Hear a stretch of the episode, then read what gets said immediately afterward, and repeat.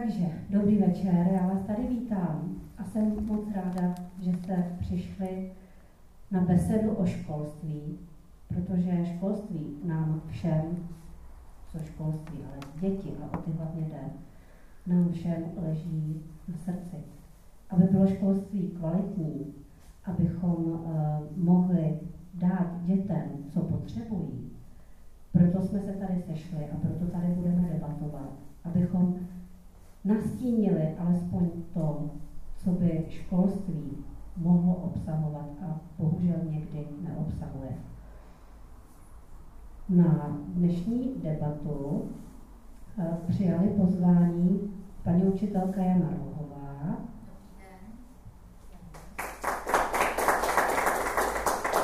zakladatel svobodné školy Martin Chvosta a dramaturg Tomáš Fertek.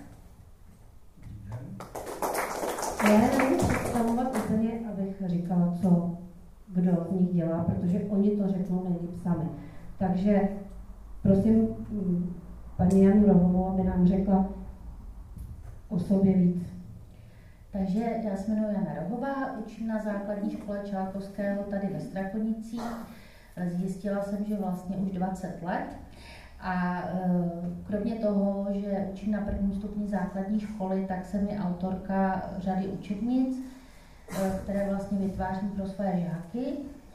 A chtěla bych říct, že e, učím strašně ráda, je to práce snů pro mě, vždycky jsem chtěla být učitelka a snažím se tu práci dělat, jak nejlíp dokážu a snad ta práce za mě mluví i ty děti, které vlastně učím. Takže to bylo všechno.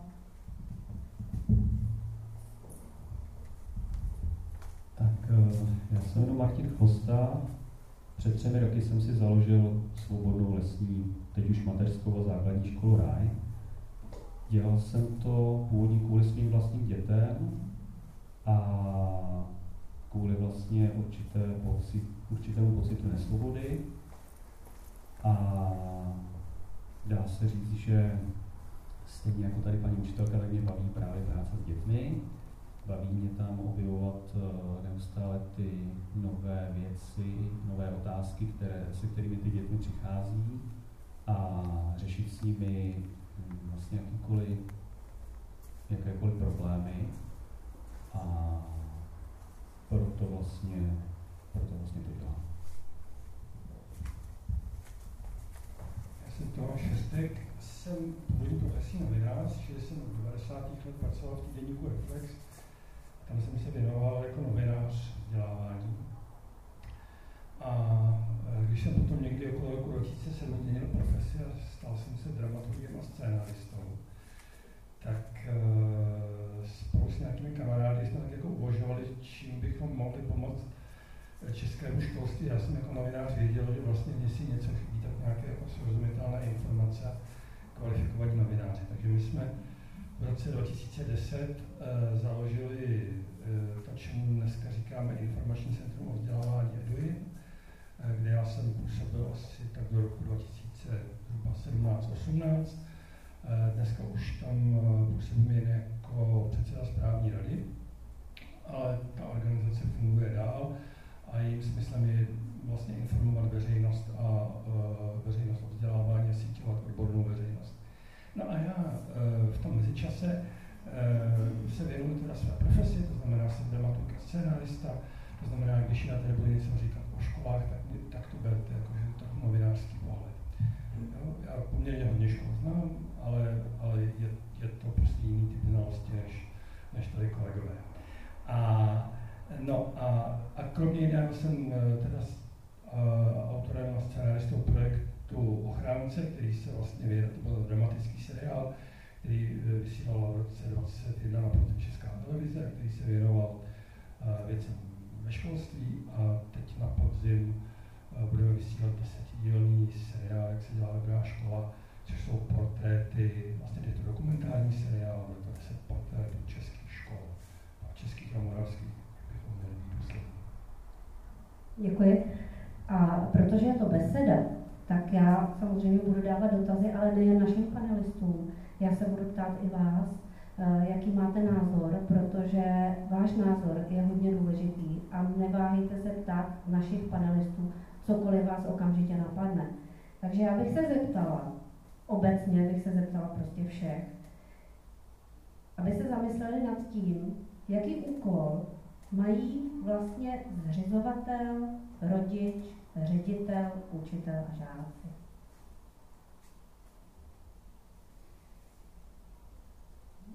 Já na to, já na to teď odpovím.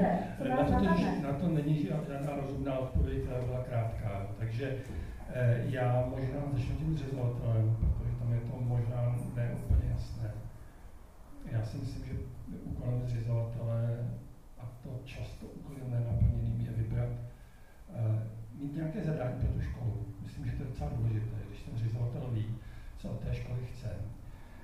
Eh, podle toho, eh, když ví, co od té školy tak chce, tak si vybere teda toho ředitele či ředitelku a pak ho tu práci nechá dělat a podporuje ho. Tak to já si myslím, že úloha ředitele. A uh, u toho ostatního to je poměrně jako složitý, tam si já netroufám odpovědět takhle krátce. Já tedy, jestli můžu, tak já bych se připojila s tím, jakou úlohu má učitel a rodič. Protože hodně často slýchávám, že mezi učiteli a rodiči jsou nějaké konflikty. A já bych chtěla k tomu říct, že si myslím, že učitel a rodič by měli být na jedné lodi. Měli by prostě spolupracovat, protože mají stejný cíl, jde jim o to dítě, které učí ten učitel a e, vychovává ten rodič. A já se teda ve své práci vždycky snažím s těmi rodiči navázat takový vztah, aby jsme ten cíl právě měli stejný. A musím říct, že když se vám to podaří, tak je to poloviční práce e, školy i rodiče, protože když máte stejný cíl a uděláte všechno pro to, aby vlastně to dítě bylo ve škole spokojené a aby ta spolupráce mezi rodičem a tím učitelem fungovala, tak je to strašně fajn. A já musím říct, že za tu dobu, co vlastně učím tady ve Strakonicích, tak eh, ze spousty rodičů, s kterými jsem se rozloučila, vlastně udržuji přátelské kontakty pořád, protože si vážím toho, že jsem mohla učit jejich děti a že jsme spolu měli dobrý vztah. Děkuji. Já souhlasím vlastně se vším, co tady bylo řečeno. Uh, mám to takový trošku naložený, protože jsem jak zřizovatel, ředitel, učitel, uh, tak i rodič, ne teda dítěte, který je zrovna v naší škole. A musím říct, že je to vlastně všechno provázaný a ideál jako u nás je právě v tom, že uh, tím, že jsem tím zřizovatelem a zároveň rodičem, učitelem a tak dále, tak prostě to všechno mám z první ruky a můžu na to vlastně reagovat. Můžu na to reagovat flexibilně, což je pro mě, uh, si myslím, že neskutečná výhoda vlastně oproti třeba z běžné škole, že mm, se můžu rozhodnout uh, cokoliv vlastně okamžitě změnit, aniž bych měl obavu z toho, že se bude uh, něco dít jakoby s tou mojí pozicí nebo s tou mojí rolí. A myslím si, že když by se tato věc povedla i v jiných školách, tak aby Eh, ti učitelé eh, neměli z ničeho strach, neměli strach z toho, že když zavedou něco nového, že po nich eh, nepůjde ani rodič, ani, ani ředitel, na tož potom zřizovatel, tak to si myslím, že by to české školství mohlo někam posunout. Děkuji. Napadá vás někoho něco? Ne. Ono to trošičku, ano? Já bych se teda zeptal, jestli by, podle toho, co jste říkal, Martina, jestli by měla být teda větší zodpovědnost a rozhodovací právo ponechaní třeba na těch konkrétních ředitelů, který by se samozřejmě měli asi řídit nějakou ministerskou jako vyhláškou nebo metodikou, ale aby, jestli teda měli rozhodovat se ty ředitelé třeba i jako podle názoru těch rodičů nebo i vlastně podle kvalit těch žáků. Já bych to rozhodování nechal úplně na učiteli. Já si myslím, že eh, většina učitelů je i částečně svázaná právě mm, tím třeba školním vzdělávacím programem a de facto nemůže potom flexibilně reagovat na tu skupinku těch dětí. A v momentě, kdy budu mít ve třídě prostě zrovna děti, které nejsou v pozovkách tolik nadaný a budu s nimi muset projet tu samou látku, jako bych projížděl v jiné třídě s těmi nadanými, tak v ten moment tam prostě vzniká, vzniká tam nějaký problém tý, jak to říct, tý, situ, ta situace je prostě nerovno, nerovnovážná. Jo? A tohle je zcela, si myslím, že zásadní jakoby, problém českého školství. Já, já budu trochu dělat tady vždycky takovou protiváhu panu řediteli, protože přece jenom je z té školy. Když byste byl tak hodně, já bych se někdy přijel podívat, svobodná škola je v českém prostředí velmi, velmi jako řídký je, takže mě by to zajímalo. Ale já na to odpovím trošku jinak. E, Problémem českého vzdělávacího systému myslím není eh, to, že by byli ředitelé příliš omezení. Naopak, jestli ho budeme srovnávat s jinými evropskými systémy, tak u nás e, ty pořádky jsou velmi liberální. E, ředitel má poměrně velkou rozhodovací pravomoc a trošku to vede i k rozstřelenosti toho školství. A, e, a možná bych dodal ještě jednu věc. E, vy jste říkal, jestli se má ten eh, ředitel řídit podle toho, co chtějí rodiče. To ne, tak, tak, tak nějak to znělo. Tak jako nahlížet jako nahlas, který je jako relevantní pro, pro... Jako nahlížet jako nahlas, který je relevantní, ano. Eh, je to, je to prostě, rodič má mít možnost se na cokoliv zeptat, zeptat a má dostat odpověď. Ale představa, že je možný dělat školu tak, že se řídím podle požadavku rodičů, kteří se mi tam různě střídají, měnějí a mění si jejich požadavky. To myslím, že je jako zničující. Eh, já to mám historiku zrovna ze včerejška, kdy jsem byl na oblídce eh, ve třech školách jedna, jedna byla teda lesní mateřská až, až škola, eh, která prostě absolvovala přesně ten výbuch, kdy jako na prvním stupni to docela funguje, ty rodiče se jakž tak shodnou a ve chvíli, kdy má ta škola začít budovat druhý stupeň, tak protože ty rodiče mají pocit, že ta škola je tak trochu jejich, že do ní můžou hodně mluvit, tak se to celý rozpadne, protože škola jasně neřekla předem, co vlastně ona chce, co ona nabízí a na tom rodiči je, aby si vybral, ale když si vybere, tak měl tu školu respektovat. To mě připadá docela důležitý, proto jsem měl pocit. Tak já bych to trošičku jako vrátila zpátky zase na tu původní otázku, protože já jsem vám dala trošičku záludnou otázku a, a možná ani ne úplně e, jako jasnou, jaký úkol mají tedy zřizovatel, rodič, učitel, žák, ředitel. Já bych řekla, že už to tady teda zaznělo trošku, že zásadní je spolupracovat. Protože v momentě, kdy jeden z těch článků nespolupracuje, vznikají různý zádrhy, ale nedorozumění. A k těm nedorozuměním bohužel v těch školách dochází velmi často, jak nakonec všichni asi víme, eh, učitelé s řediteli, eh, rodiče s učiteli, eh, žáci. A teď jako řekněte mi, teď je otázka spíš tady, teda na paní učitelku Rohovou, jak je možné, že někde to funguje? Já si myslím, že někde to funguje tak, že jsou stanovená nějaká pravidla, která se dodržují. A ta pravidla se prostě neporuší.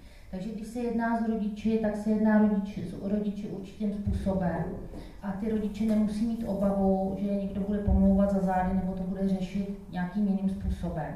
Stejně tak ve vztahu uh, ředitele a těch učitelů, když je otevřená prostě komunikace, kde se dodržují nějaká pravidla, kde vlastně vy můžete přijít za tím nadřízeným a všechno s ním v klidu probrat a prostě každou tu situaci vyřešit, tak si myslím, že se uh, předejde 99% eh, problémů.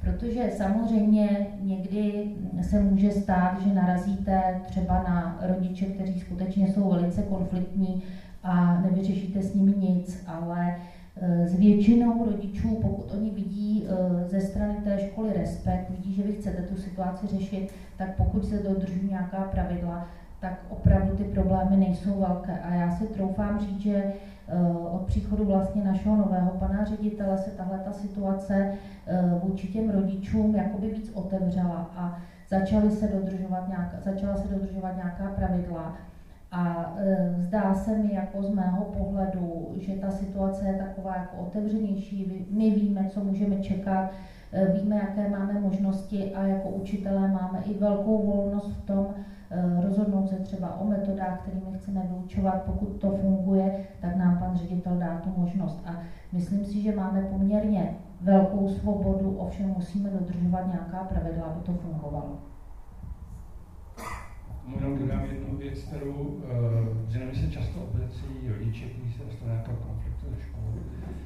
A já bych stoprocentně souhlasil s jedním dodatkem, to musí být předem známá pravidla ten největší problém stává, že ta škola vlastně jako těmi pravidly dobíhá situaci, která už se stala. A v takovou chvíli to samozřejmě už nefunguje a je to vnímáno jako mocenský opatření ze strany toho vedení. Ale pokud je jasně pojmenováno, když nastane takový, takový problém, eh, jak první to musí řešit tenhle, druhý tenhle, prostě jsou to poměrně jednoduchý scénáře řešení nějakých konfliktních situací, pokud je ta škola má a pokud je potom opravdu dodržuje, to fungovat může.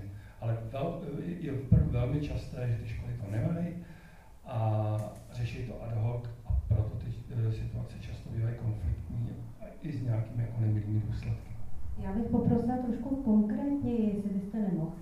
Ty školy nemají co, nebo neřeknou? Eh, řeknu úplně jedno, řekne jednoduše, eh, prostě nějakou situaci, kterou Jo, eh, dneska, když jsem vezl svou ženu k zubaři, je učitelka, dneska odpoledne čekala pedagogická konference a ona říkala, no, že prostě jedna z žaček, po té, co ji přiveli na školu někdy na jaře, tak přestala chodit, přestala chodit do školy a škola to fakticky neřešila a teďka budou řešit na pedagogické konferenci, jako co s ní teda mají dělat. Jo?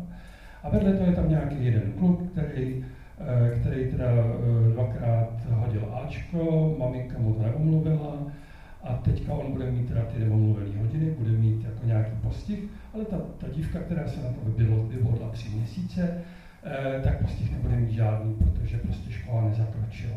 Jo? Čili ta škola prostě nemá jasná pravidla, byť by je teda v tomto případě zrovna konkrétně měla mít teda zcela jistě ale nemá je tu školu, tu, tu situaci za, uh, jako zanedbala a samozřejmě mezi těma dětma to způsobí jako, jako neměli pocity. Jak to, že někdo, kdo se pro, prořeší daleko víc, nemá žádné následky, ten, kdo se prořeší méně a snaží se to řešit, následky má.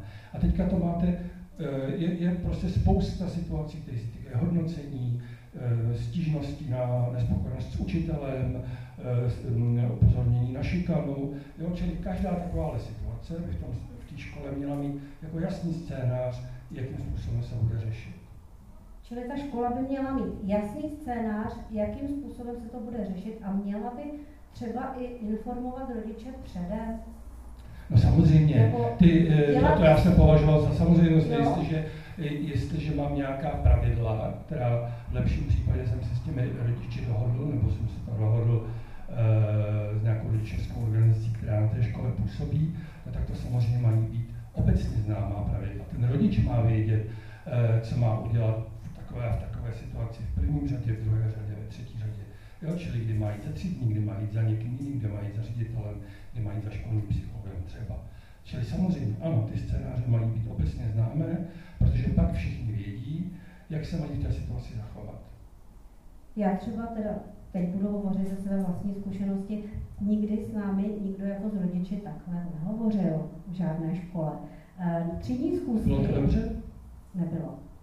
Eh, já jsem eh, samozřejmě, že jsem absolvovala já, moje děti, základní školství, kde to bylo diametrálně rozlišný letama dávno, ale ty způsoby některých, eh, řekla bych, vedení škol byly stejný, ať učitelé tedy se snažili učit vylepšenými metodami, novými metodami, tak eh, postoje těch škol jako by zůstaly stejné. A teď jako oni nemají ty školy, nebo ty školy nemají dáno vyšší institucí, jak mají postupovat, nebo je to na každé škole? se různě hlásí a já na to nejdřív stručně odpovím, nemají. Nemají. Takže to je první. Nemají jasně dáno. Oni sami nemají jasně ale, daná pravidla. No ne, ale tak eh, pojďme si ujasnit, o čem se bavíme. My jsme si před chvíličkou řekli, že ten systém je vlastně z hlediska ředitelských pravomocí velmi benevolentní, velmi liberální. To znamená opravdu na té základní škole, bavíme se o veřejných základních školách, e, rozhoduje ten ředitel. Samozřejmě, když, a pokud nepřestupuje zákon, který něco říká, ať už je to školský zákon nebo jiný zákon, no tak pravidla komunikace a, vyřizování všech věcí ve škole si stanovuje on sám, respektive vedení školy.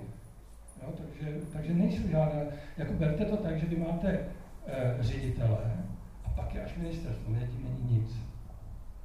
Ano? Já jestli můžu. Jo, tak diváci asi můžeme.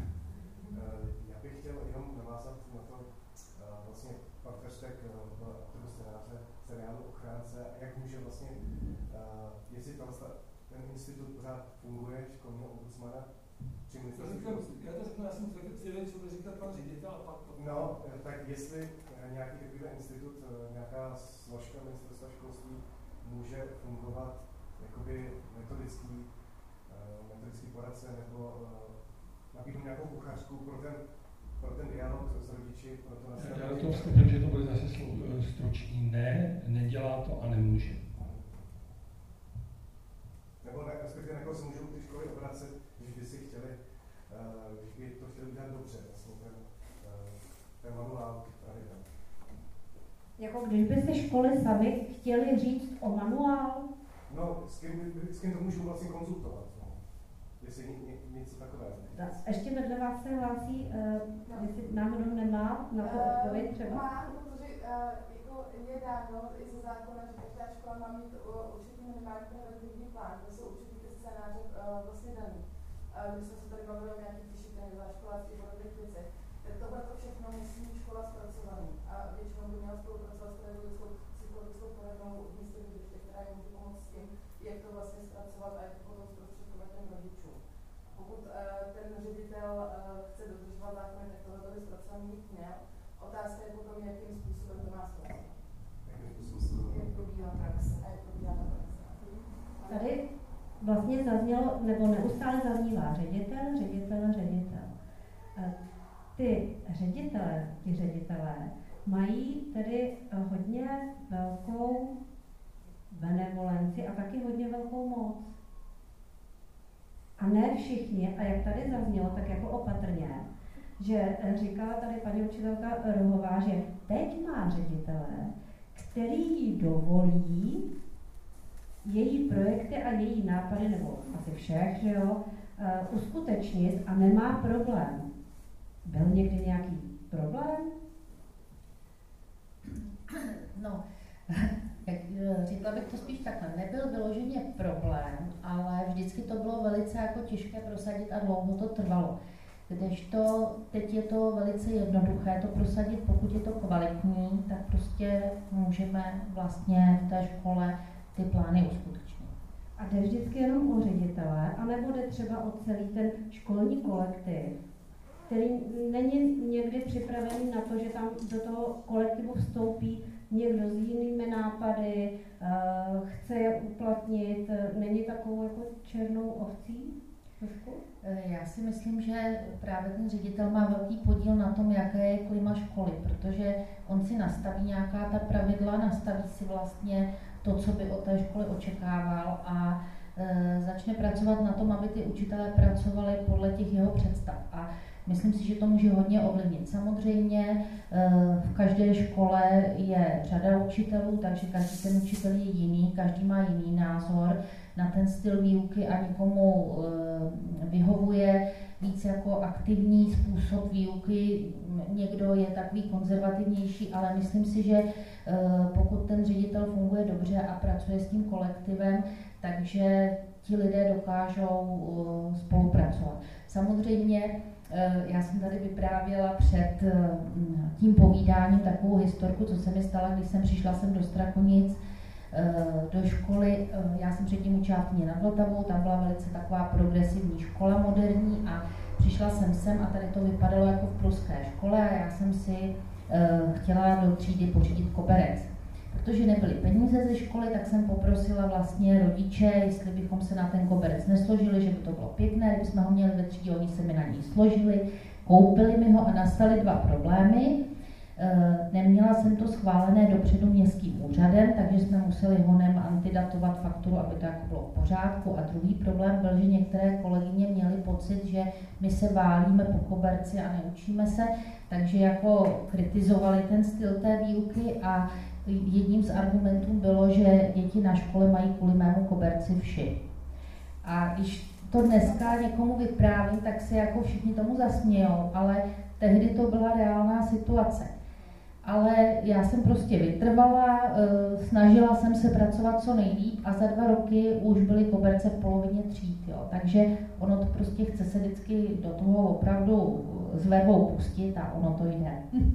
Děkuji.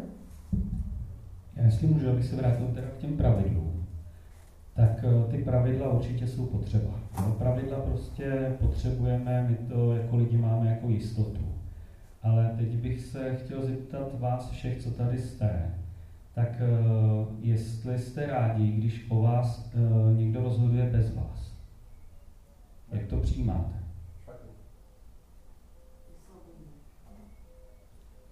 Jo, protože... Ano, takže zaznělo špatně, nesvobodně, samozřejmě jako asi nikdo není rád. Jo, protože já, když to vemu z pohledu svobodně demokratických škol, kdy vlastně my jsme součástí této asociace, kde už je dneska 17, možná 20 škol, ono to stoupá každým měsícem, tak tam to funguje tak, že ten ředitel je tam eh, vyloženě kvůli státu, kvůli vlastně vyřizování papíru kvůli těmhle, těmhle věcem. Ale co se týká pravidel, tak na pravidlech se podílí celá škola. To znamená, že tam o tom rozhodují děti. A ty děti vlastně pak rozhodují o tom, co tam budou dělat, co tam budou tvořit. A lze to dneska i v rámci našich zákonů, zákonů vlastně České republiky. A mm, myslím si, že tohle je věc, která potom eh, nám jakoby umožňuje právě fungovat eh, tak, aby ty děti se rozvíjaly. A zároveň jsme si tam společně nastavili taková pravidla, aby potom v tom budoucím fungování ve společnosti eh, to i ty děti zvládly. Děkuji, ale mám ještě dotaz. Já jsem dostala i mimo teda eh, tenhle, ten, tu besedu další dotazy a tam zaznělo takový jako strach z toho nebo obava, že děti ve svobodných školách právě nemají žádné hranice. Je to tak? Tak eh, konkrétně v naší škole, a jestli můžu hovořit třeba nevím, ještě za Donu, Felix a další, co jsem měl možnost poznat, tak eh, je to o tom, že to dítě, když vstoupí do školy, projde nějakým adaptačním, řekněme, že ne kurzem, ale prostě určitou adaptací, kdy ta komunita, která tam je, tak vlastně to dítě mezi sebe přijme, eh, po nějakých záleží, každá škola to má trošku jinak, po několika třeba dnech se tedy rozhodnou na základě toho fungování a chování, kdy tomu dítěti bylo vysvětleno, jaká tam jsou pravidla, jakým způsobem to dítě samo může ty pravidla měnit, nebo případně nastavovat, nebo, nebo nějak to posouvat tak, aby teda té změně toho pravidla v případě, že mu to nevyhovuje, někdy v budoucnu došlo. Vlastně se tam učí fungovat jako, dá se říct, jakoby v demokratické společnosti. A tak eh, to dítě vlastně, když eh, tím projde, tak eh, pokračuje v té komunitě. Ale stane se to, že tomu dítěti to nevyhovuje, protože třeba se ho tam dal rodič, který si myslel, že ta svobodná škola je o tom, že si tam to dítě může dělat úplně, co chce. To znamená včetně porušování práv druhého člověka. Jo, protože tady si to spousta lidí plete tak, že eh, kolikrát si řekne svobodná škola, dítě si může dělat, co chce a má volnou výchovu a pak to vidíme tamhle na na dětském hřišti mlátí někoho. Jo? Ale ono to tak není. Jo? Zrovna na těch našich školách je to opravdu o tom, že v momentě, kdy to dítě nebude respektovat ty hranice toho druhého člověka, tak uh, přijde nějaký přirozený důsledek. A když ani tady to nezavírá, tak potom ta komunita vlastně ho z toho může vyloučit. V případě, že už je to jakoby na tom, um, už je to jakoby ta krajní mez, kdy už se s tím nedá nic dělat. Jo? To dítě tím pádem má uh, určené hranice. Tím vyloučením. Ne, ne, tím vyloučením ne. Myslím, myslím tím, jakým, eh, jakým způsobem tam vlastně funguje, jakým způsobem tam mezi sebou ty děti interagují a jak si navzájem nastavují ty hranice a stejně tak, jakými je nastavujeme my jako průvodci nebo učitelé nebo ředitel, prostě my všichni. Ale jako se ten úplný scénář, katastrofický teda, je eh, to, že dítě může být z vaší školy vyloučeno. Oficiálně ze základní školy jako by dítě nelze vyloučit, ale lze to ošetřit smluvně tak, že my vlastně eh, v případě, že tam máme dítě, který nerespektuje pravidla, tak my musíme dát, řekněme, že nějaký asistenta, který vlastně, jak to říct, ohlídá to dítě tak, aby neublížilo těm ostatním. A ten asistent, protože tam je braný, řekněme, že externě, nemáme ho tam nastálo, stojí nějaký peníze a my vlastně ve smlouvě, protože jako soukromá škola si prostě můžeme dát smlouvu s rodiči, tak tam uvedeme, že v případě, že něco takového nastane, tak ten rodič bude platit tohoto asistenta. No a pak si to ten rodič samozřejmě rozmyslí a dítě předá buď spádové škole nebo někam jinam. Jo? Ale samozřejmě tam prochází, tam nejdřív se děje to, že dochází k mediaci, eh, když ne, to ne, nevyřeší se na mediaci mezi těmi dětmi, dochází tam k, ke sněmu, e, následně většinou důsledkem je setkání tedy jakoby tripartity, to znamená sejdeme se my jako škola, dítě, rodič, vysvětlujeme si tam to fungování a když e, nadále to pokračuje, jo, neděje se s tím jakoby úplně nic, tak pak teprve následují tyhle, ty, tyhle ty věci. Ale ve většině případů e, k tomu nikdy nedošlo. Jo? To fakt je extrém, to se stává na těch našich svobodně demokratických školách, řekněme, že z, těch, eh, z toho počtu těch škol, tak eh, nám se to letos stalo poprvé za tři roky. A pak, co vím, tak eh, v Brně se to stalo a v Kladně. Takže zatím tři děti za fungování průběhu Donu funguje už sedm let, takže jo, to není žádný velký počet. Na co se ptáte, to je klíčová záležitost. Já jak chodím hodně po školách, tak já jsem si vlastně tohle pomenoval jako jeden ze základních principů těch škol, který procházejí nějakou proměnou. Škola, ve které jsem chodil já a většina z nás, eh, byla založená na poslušnosti. To znamená, ty pravidla přicházely ze zhora a dítě mělo za úkol poslechnout jakýkoliv pokyn učitele eh, a vlastně podle toho bylo i hodnoceno. Rodiče, protože věděli, že, že to je takhle jednoduché, tak vlastně do toho neměli co mluvit a zvykli si na to, že do toho nemluví. Jo? Čili to je základní model jako by toho tradičního školství. A když se přijdete podívat do eh, těch škol, které procházejí nějakou proměnou, jestli pracují podle začít spolu, nebo Montessori, nebo Waldorf, nebo něco jiného, nebo nějaký jako vlastní mix, tak tam vidíte, že ta poslušnost je e, vlastně nahrazovaná Eh, schopností sebeřízení a rozhodování, sám o sobě.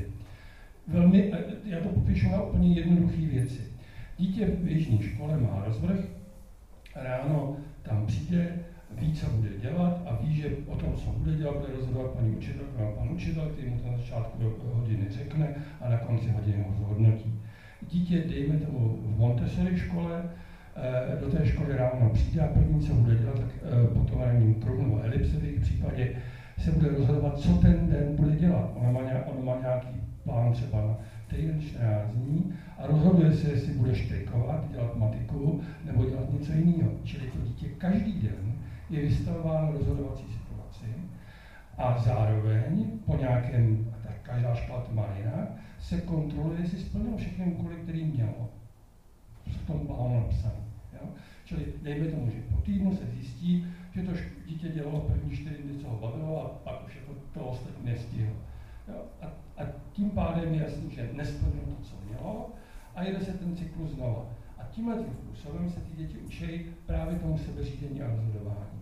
A výhoda je, že na konci jako dobře fungující inovativní školy, použiju nějaký jako společný termín, tak ty děti jednak umějí to, co tady předepisují eh, rámcové vzdělávací programy pro základní školu, ale oni navíc eh, oproti těm standardním školám založeným na poslušnosti právě daleko víc vědí o sobě a daleko líp se umí jako rozhodovat sebe, řídit, plánovat si čas a tak dále. Děkuji, tohle je uh, zajímavé, ale teď jste narazil na něco, na co se často ptají nejen učitelé ze základní škol, ale uh, dávají si tu otázku i rodiče. tahle ta škola připravuje děti na práci, kde se ale nebudou rozhodovat, ale bude jim někdo řídit tu práci. Budou toho schopni potom?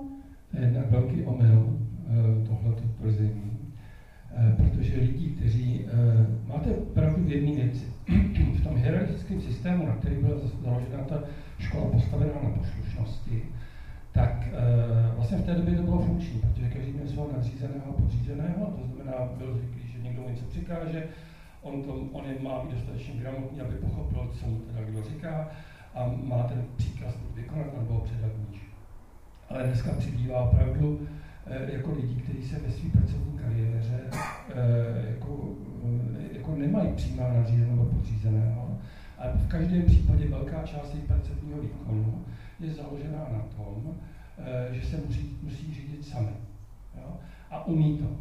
To samozřejmě neznamená, že, a to už potom je na jejich rozhodnutí, jestli unesou šéfa nebo neunesou, to je potom velmi individuální, ale oni hlavně jako umějí eh, si to zařídit, když toho šéfa nemají, anebo jim dejme tomu, a to je v moderních firmách zcela běžný, eh, někdo zadává úkol spíš na několik let, není to tak, že mu dá něco zadá, čem to.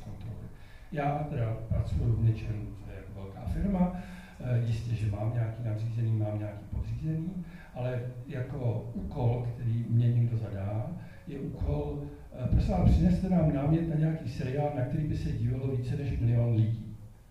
To je dost nekonkrétní úkol a já musím jako rozhodnout, jak to udělám a ten úkol během příštích pěti let splním. Jo, to znamená, já se musím opravdu velmi umět se věřit, nikdo jako nepomůže. A přímě řečeno vybavila mě na to škola, kde Eh, kde jsem musel poslouchat eh, opravdu, když vstanu, když se otočím, kdy budu se svačinou na chodbu, no zrovna moc ne. Děkuji, ale ještě jsem se chtěla zeptat na jednu věc. Je to, tohle, to, co říkáte, znamená, že se ty děti naučí eh, řídit sami sebe, de facto i proto, aby je nemusel v životě potom řídit někdo jiný? No oni hlavně, kromě toho, že se naučí řídit sami sebe, tak zase fakt se stačí do těch školí podívat, tak oni hlavně se naučí spolupracovat. Jo? Protože oni kromě jiného se dávno rozhodují, co budou dělat, ale oni se rozhodují, kolik tomu věnují času, jestli to budou dělat sami nebo v nějaké skupině, v dvojici, trojici. To je velmi různý, v každé té škole je to, je to jinak. E, to znamená, oni se, uh, uh, oni se jako naučí spolupráci a řízení kolektivu. A někde to vzniká spontánně a někde e, je to řízené. Například v Lovňovicích pod Pleníkem, což je škola u nás za kopcem, e, tak tam pracují dlouhodobě podle programu Začít spolu. E, mají vlastně pětkrát nebo čtyřikrát za týden jako projektové dílny a, a v té projektové dílně mají rozdělené role někoho, kdo to řídí, kdo komunikuje, kdo hlídá čas a tak dále na ty, ty role si každý den vystřídají. Ja, takže to dítě během toho jednoho týdne si v tom týmu vyzkouší ty čtyři role. Ja, a takhle, jestliže prostě takhle pracují, uh, oni dneska jako během celého prvního stupně a dneska podobný model se snaží rozvíjet na druhém stupni, tak pravděpodobně na základě na konci školní, základní školní docházky uh, budou spolupráci ovládat docela dobře, rozhodně uh, víc rozhodně než děti, kteří celou dobu sedí a poslouchají, co říká paní učitelka. A poslední věta, ale na druhou stranu je třeba říct, že i ty úplně běžné školy, které nejsou nějak inovativní, tak tam ta skupinová práce už je dneska běžná, takže to není zase jako žádná výsada těch inovativních škol. Děkuji. Já se zeptám tady do publika, protože tady některé pedagogy vidím, je to opravdu běžné?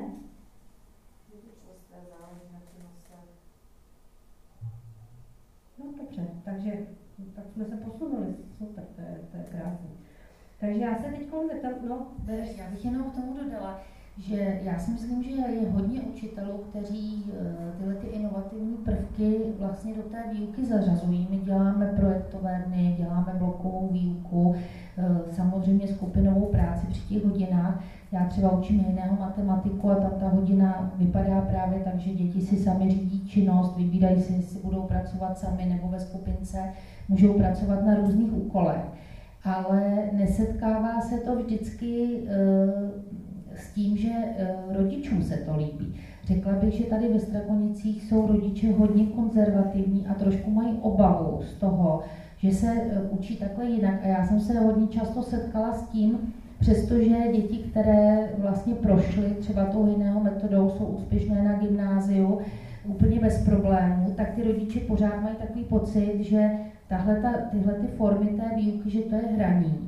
A mají takovou jakoby obavu, jestli ty děti budou úspěšné, když se budou učit tímhle tím způsobem.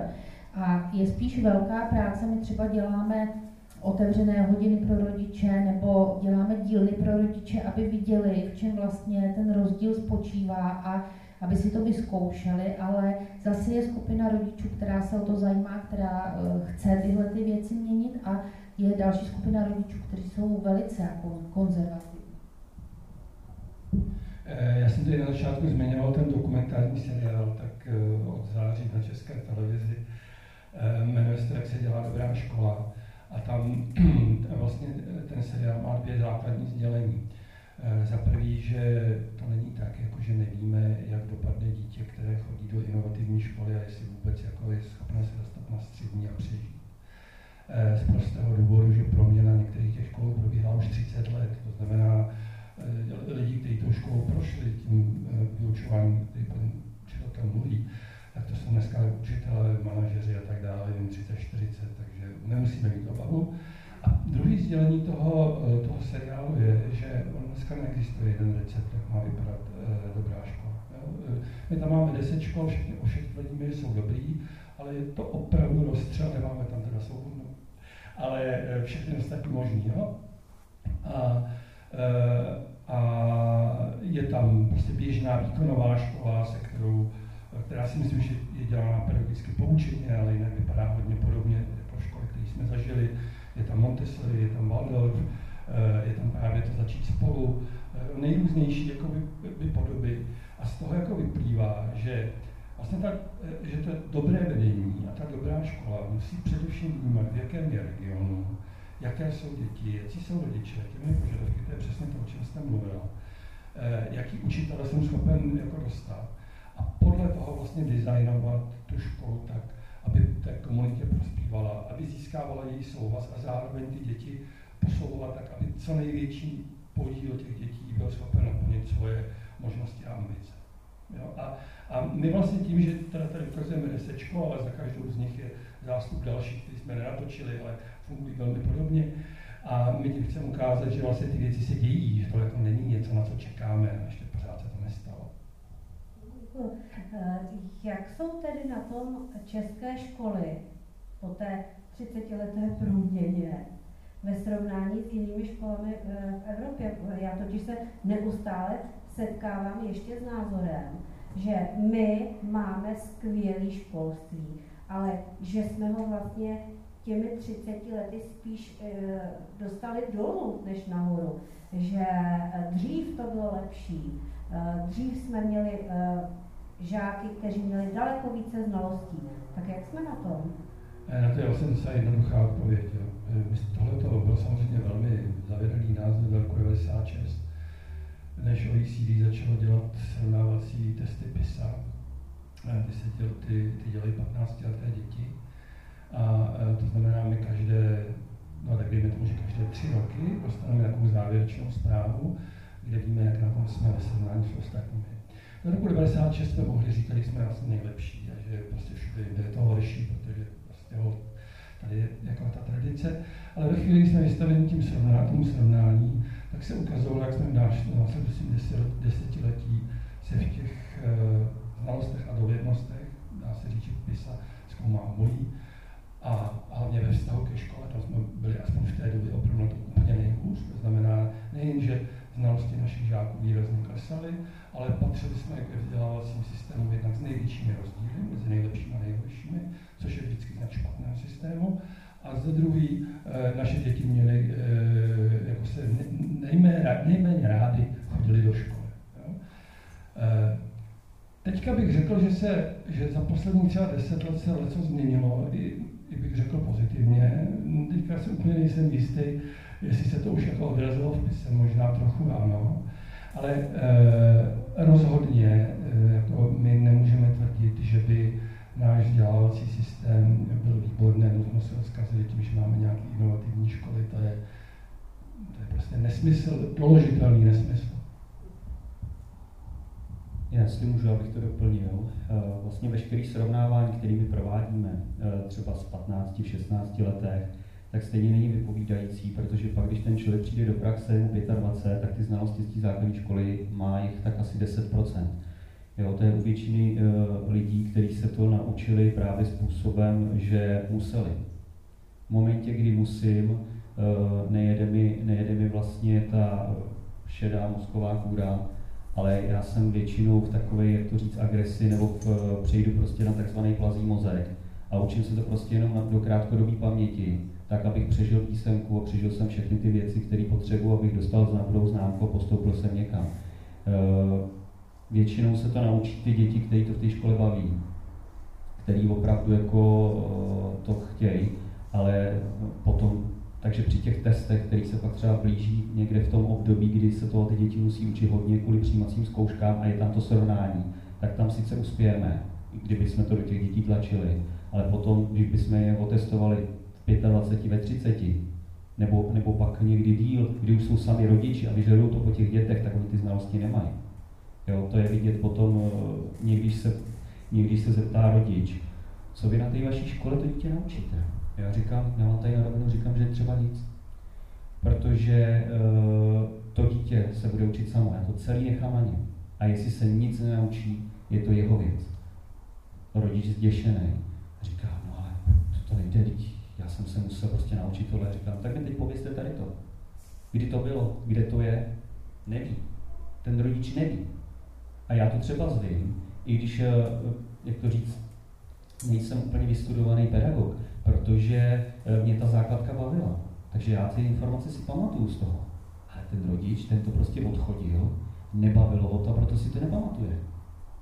A o tom to celé je. My tady eh, to testování, tohle se dělá, že kvůli srovnávání. Jo, dobrý, Česká republika lepší než nebo naopak. Jo. Furt je to taková ta soutěž, to soupeření. To není spolupráce. A e, proto to je stejný vlastně, jako když se budeme bavit o tom, jestli vyhraje Sparta nebo Slávě. Všechno je to bude jenom založené na soupeření, není to vůbec na spolupráci. Celá vlastně společnost doteďka fungovala na soupeření. Ale my si musíme připravit na to, že do budoucna my budeme muset spolupracovat. Ať už je to kvůli změnám počasí, už je to kvůli změnám jiným. Lidi už nechtějí spolu soupeřit, chtějí prožívat šťastné životy. Jo? A proto možná se umožnilo tady v Čechách to, že se podařilo vzniknout pár jakoby svobodným školám a rozšířujeme se opravdu ve velkým. Máme spoustu dětí na domácí vzdělávání, protože rodiče už dneska je chtějí mít doma, chtějí s nimi tvořit.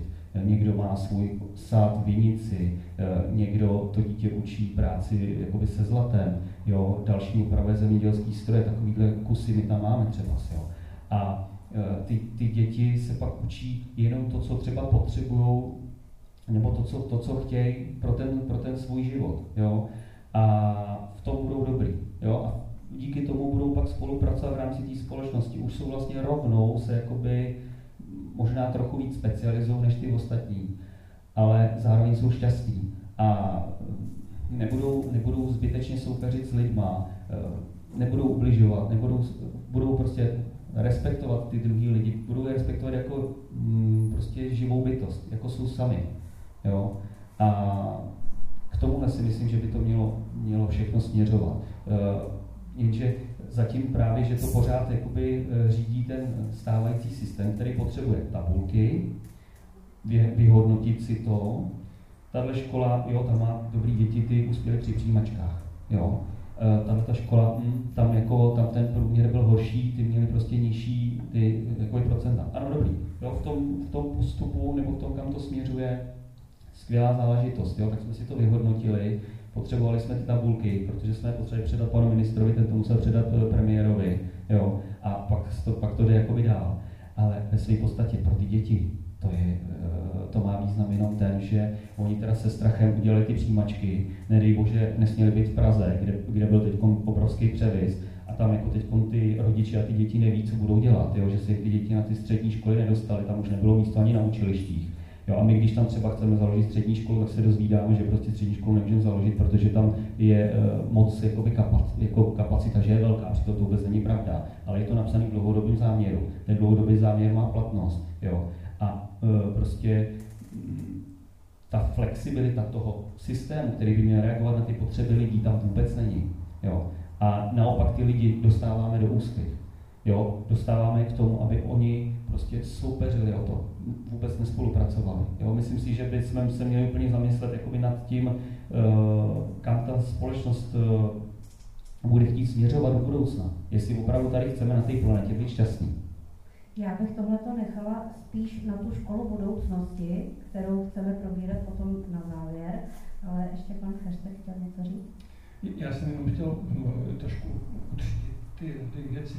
Eh, já jsem tady změřil šetření PISA, eh, tak to není eh, plošné testování, to je takzvané výběrové šetření, to znamená, sociologicky si vybere nějaký vzorek a, a podle toho to. To má to, to má to výhodu, že to nemá moc velký vliv jako na to, jak to ty děti prožívají. Pokud jde o ty jednotné přijímačky, ty bohužel vliv mají.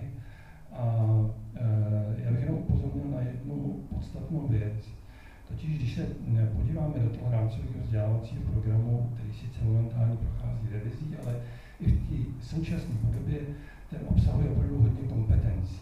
To znamená, dítě porozumí, dítě umí vysvětlit, eh, možná umí vysvětlit a tak dále. To je to napsané. No ale my ve skutečnosti, byť máme ten, to EVP napsané takhle, k tomu bychom ty děti měli jíst a ti dobří učitelé k tomu vedou, no ale my na konci v deváté třídě máme prostě dva testy od CERMATu, který, když třeba se snaží o něco jiného, tak se učí reálně znalosti. Jo? No a samozřejmě, že ty školy se přizpůsobí těm dvěma testům, ne tomu, co je napsáno v RVP, protože ty testy rozhodují o postupu na střední školu a samozřejmě jak ředitel, zřizovatel, rodiče, ale i ty děti samotný, to je pro ně místo základní školy. Jo? Čili eh, tohle jsou, eh, tohle jsou vlastně věci, které my nemáme úplně v vzdělávací politice eh, udělané dobře. Má to vždycky nějaké historické důvody, proč to takhle jako, vypadá, jako dopadá. Ale teďka se vracím k tomu, co, eh, co říkal pan ředitel. Já si myslím, že když se bavíte s řediteli, tak, tak velká část z nich už jako úplně jako jasně rozumí tomu, že základ v té škole je nějaký well-being. To znamená, že ty děti se tam musí cítit dobře a bezpečně a právě pak se můžou něco naučit a v lepším případě se to, co je baví, protože pak si to víc pamatovat. Jako není to zase tak složitý. Je to složitý pro víc, ale základní myšlenka je docela jednoduchá. Teď jste mě naved, eh, jako to, co říkal eh, pan Chvosta, samozřejmě rozumím tomu, ale na druhou stranu si říkám, že, nebo asi spousta lidí, potřebuje mít nějaký mm, trošku měřítko, aby dokázali uh, posoudit sami sebe v tom, uh, v té škále, teď jsme teda ve školství, platí to samozřejmě všude jinde, ale já tady třeba ten výzkum PISA mám uh, a chtěla jsem vám ho trošičku jako představit, aby jsme věděli, jak na tom jsme v českém školství. A není to o tom, že by testy PISA byly o spolupráci ale oni mohou té spolupráci vést. Když budeme chtít a zjistíme, že naše školství někde pokulhává, od, od toho ty testy jsou, tak vidíme, které školství ne, kde to mají takzvaně zmáknutý, už to mají prostě prověřený, funguje jim to a proč se neučit tedy od nich? Tam jako ne... Můžu to odpovědět? No, ale... eh, takhle. Eh, PISA testy jsou, jsou organizované OECD, to znamená, ty dělá až 65 zemí e, na celém světě. Proto je jejich podoba velmi specifická, protože oni musí testovat to, co je společný všem 65 vzdělávacím systémům. Čili to z toho může, a to je taky důvod, proč e, tam se teda začala zkoumat 14. matematická a přírodovědná gramotnost. No, čili spíš jako opravdu ta gramotnost, ne jednotlivé znalosti. To za prvé. E, a e, pokud jde, pokud jde jako o naše, pokud jde o naše testování, tak to vlastně většinou je něco, něco jiného. Jo? Čili jenom jako, jo, vlastně, co jsem chtěl dodat, jako učit se od někoho jiného v Evropě nenajdete dva stejné vzdělávací systémy. Jo? Z historického důvodu ty systémy jsou strašně různé. Je hrozně komplikované přijímat od někud nějaké znalosti, ať už to bude Finsko, Německo nebo Rakousko, protože prostě ta společnost a školní kultura je jiná. Čili vy to přímo přenést nemůžete. Jo? Na to jako bacha. Takže eh, my, my, ano, my můžeme eh, se koukat, co mají kvalitní vzdělávací systém společného, to můžeme, ale stejně si svůj vlastní vzdělávací systém musíme nadizajnovat sami, protože my máme nějakou historii, to je rakousko-uherská, všichni jsme ji zažili, a, eh, a je to něco, z čeho musíme vycházet, protože ty rodiče to tak vidějí, velká část z nich prostě má nějakou představu o škole a my jim nemůžeme jako veřejné školství doručit školu úplně jinou. Jo? Ta, ta proměna musí být postupná. Jestliže, jestliže Estonsko nebo Finsko e, začalo s poměrně radikální proměnou školství, ale oni s tím začali před 40 lety. Estonsko před 40 lety? Finsko před 40 lety, ano. Estonsko před nějakými 10-15. Ano, a právě oni si vzali nějaké příklady, eh, kterými se inspirovali. Ano, z Finska, protože je to kulturně velmi blízká země. A můžeme my? Nemůžeme, protože nejsme Finsko. Jo? Opravdu jako, jako velmi, myslím, dobrá odpověď na to, proč tady nemáme finské školství, je, že máme poměrně málo Finů. můžu k tomu. Eh, mně se třeba docela líbí, že ve výuce anglického jazyka se tohle to malinko povedlo, protože tím, jak jsme začali vlastně tu angličtinu učit po revoluci, tak jsme převzali právě ze zahraničí v podstatě ten systém, jak tu angličtinu učit. Udělali jsme ty úrovně stejné, jako jsou ve světě. A když dneska přijedou deváťáci na pobyt do Londýna, tak oni mluví uh, velice dobře anglicky, mají nějakou úroveň. Když přijedou do Německa, budou se tam bavit anglicky, tak jsou na podobně stejné úrovni v tom věku. Takže si myslím, že ono by to šlo, ale je to právě o té spolupráci. A myslím si, že v té angličtině se právě ta spolupráce povedla. Že vlastně v celé té Evropské unii jedeme na eh, tyhle ty úrovně. My víme, že dítě v nějakém věku by mělo mít takovouhle úroveň jako toho jazyka, a toho se vlastně snažíme docílit a ty děti potom vlastně, když se sejdou, tak mají podobnou tu úroveň toho anglického jazyka. Tohle si myslím, že by šlo udělat i v těch ostatních předmětech, ale je to o té spolupráci vlastně i třeba v rámci té Evropské unie. Děkuji. Myslím si, že je to i o tom chtít, protože ne hledat výmluvy, jak to nejde, ale hledat cesty, jak by to šlo a přizpůsobit si je tedy tomu našemu, našim mentálním zvykům a podobně. Jenom dodám jednu věc, že, že pokud uh, se bavíme o těch o přijímání těch zkušeností, tak samozřejmě jsou některé obecné principy, které vidíte, že v těch kvalitních vzdělávacích systémech fungují. Já si myslím, že opravdu ta prvotní je, to, je ten well a kultura školy. Jo?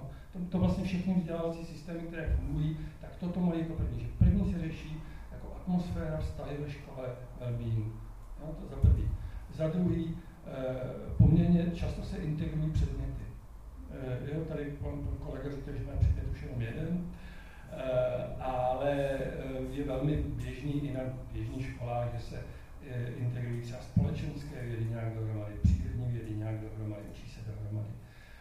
Učí se třeba často tandemově. Je to, to je jako věc, která hodně pomáhá a zase to je nějaká zkušenost, kterou můžeme hodinu přijímat. Že se integrují hodiny, no to znamená, máte jenom ty 45 minutovky, ale máte další bloky, protože ty umožňují právě více rozvíjet spolupráce, více po, po, no, jako, ponořit do tématu. A poslední princip, on bych asi bylo víc, ale ten třetí je, je, je spolupráce mezi různě starými dětmi. E, jo, vrstevnické učení a tak dále. To jsou principy, které najdete v Holandsku, v Finsku, v Německu v nějaké podobě, čili v tomto smyslu určitě se poučit můžeme.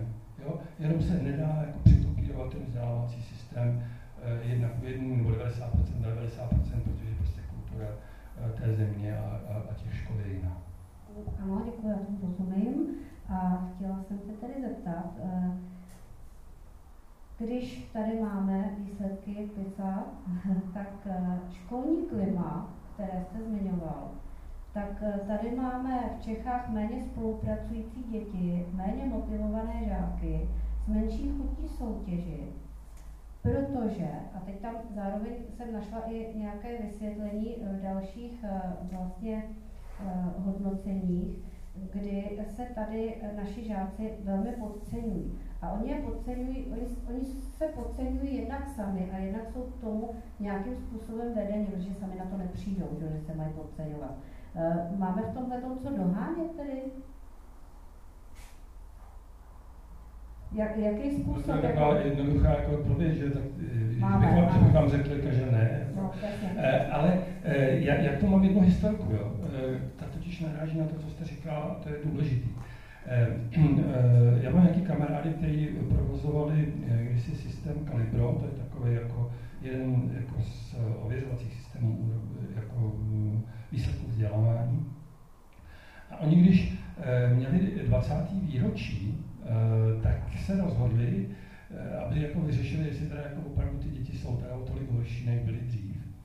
Tak vzali ty samé testy, které platili před 20 lety, když ta firma začínala, Eh, a dali na těch samých školách, to bylo možné, eh, na těch samých školách úplně těm současným dětem. Představme si, že předtím testy dělali tehdejší deváťáci a po 20 letech ty současní deváťáci. A sledovali teda, jaké budou výsledky. Eh, je pravda, že se ty výsledky oproti tomu, jak to bylo před 20 lety, více lišily regionálně. No, to znamená, dřív výsledky těch škol byly taky jako kompaktnější, dneska tam byly větší rozdíly. Ale když bychom se podívali na, eh, na ten celkový výsledek, tak ty výsledky byly prakticky stejný. Jo? Bylo to někde o procentní bod na, třeba v matice nahoře, v češtině o procentní bod dole, to je jako ne, nevýznamný rozdíl. Co tam ale bylo podstatné, eh, že s tím byl spojený dotazník pro ředitele těch škol, někteří tam byli noví a někteří tam ale byli celou tu dobu. A a ptali se jich, jestli ty, eh, jestli ty jejich žáci jako se zlepšili nebo zhoršili. Všichni ředitelé bez výjimky řekli, že se žáci zásadním způsobem zhoršili. A to i v případě, že třeba v případě některých škol výsledky eh, těch konkrétních žáků po 20 letech byly třeba o 10, 15 i 20 bodů výš než u těch starých. Přesto jejich učitelé a jejich ředitelé tvrdili, že ty dnešní děti jsou zásadně horší, nic neumějí, to tehdy to bylo lepší. Tak byl to jako relativně malý vzorek, asi 200 škol, no, tak jako můžeme tomu dávat jako, je to trošku víc historka než jako výzkum, ale, e, ale myslím si, že v tom jako něco, eh, něco podstatného, jako podstatné sdělení je. Je to historka, ale je dost častá, protože já tohle to slyším nejen od učitelů, slyším to i od rodičů. My jsme byli takový a takový. My jsme si tohle nedovolili, my bychom si to nikdy nedovolili. A tohleto měřítko, ano samozřejmě, tohleto měřítko prostě přenáší na svoje děti, ale já mám pocit, že každá generace tohle říkala. Já to mám taky hezky vysvětlit, já dám říct slovo, slovo panu Já si myslím, že to je přesně, jak jste to říkal, že vlastně ty ředitelé, uh, nevím, jestli tím prostě, že jako, jakoby stárnou a přicházejí prostě změny, to znamená i změny v chování vlastně těch dětí, že najednou jsou tady víc sebevědomější děti a tak dále. A vlastně starší jedinec hůř unese to, že najednou je tam někdo mladý a rád by jako, jak to říct, jako ne, že by byl inteligentně na výši, ale dává to najevo, jakoby, jo. A my, jak máme všichni, já taky, jako ty, ty ega jakoby hodně vysoko, tak najednou těžko přijímáme to, že prostě tam někdo přijde a teď, eh, teď mi dává jako najevo, že je taky dobrý. Jo, tak mně to, mně to prostě přijde takový, že uh,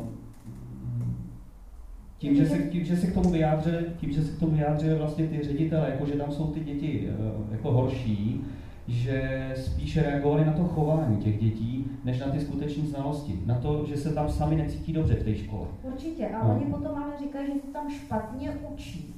Hm? Já k tomu ještě, já mám ještě jedno vysvětlení, který není až tolik psychologizující. Eh, prostě eh, ta společnost se opravdu hodně rychle mění teďka. A každá ta generace, teda teď budu mluvit jakoby o svých generaci, považuje za normu toho, co má člověk jako vědět, to, co ví ona sama v tu chvíli. Jo? A e, samozřejmě to, co já nevím, no to nevím, takže prostě to mi neschází u těch mladších, že protože já to nevím taky. A, e, a to, že oni jako v mnoha oblastech vidí jako násobně víc, než vím já, že na rozdíl ode mě umím dobře nějaký jazyk, že a tak dále, jo, tak e, to já vlastně už nepocítím. Já to, já to posuzuju podle toho. Přečetli stejný knih jako já, viděli tolik filmů jako já, umí je analyzovat jako já. Jo? No tak mé tři děti, nebo naše tři děti, přečetli rozhodně méně knih, e, asi myslím, analyzují líp než já, ale, e, ale hlavně jako umí spoustu věcí, o kterých já nemám ani tušení. Můj syn, když sedí a pracuje vedle mě, takhle tam stojí, tak a já jsem mu podíval na, na obrazovku, protože je programátor, ale já opravdu ale ani trochu netuším, co dělá. Jo? Ale já, posu, já budu posuzovat jako jeho znalosti ze svého jako velmi omezeného úhlu pohledu. A já si myslím, že to ta starší generace dělá teda jako velmi systematicky.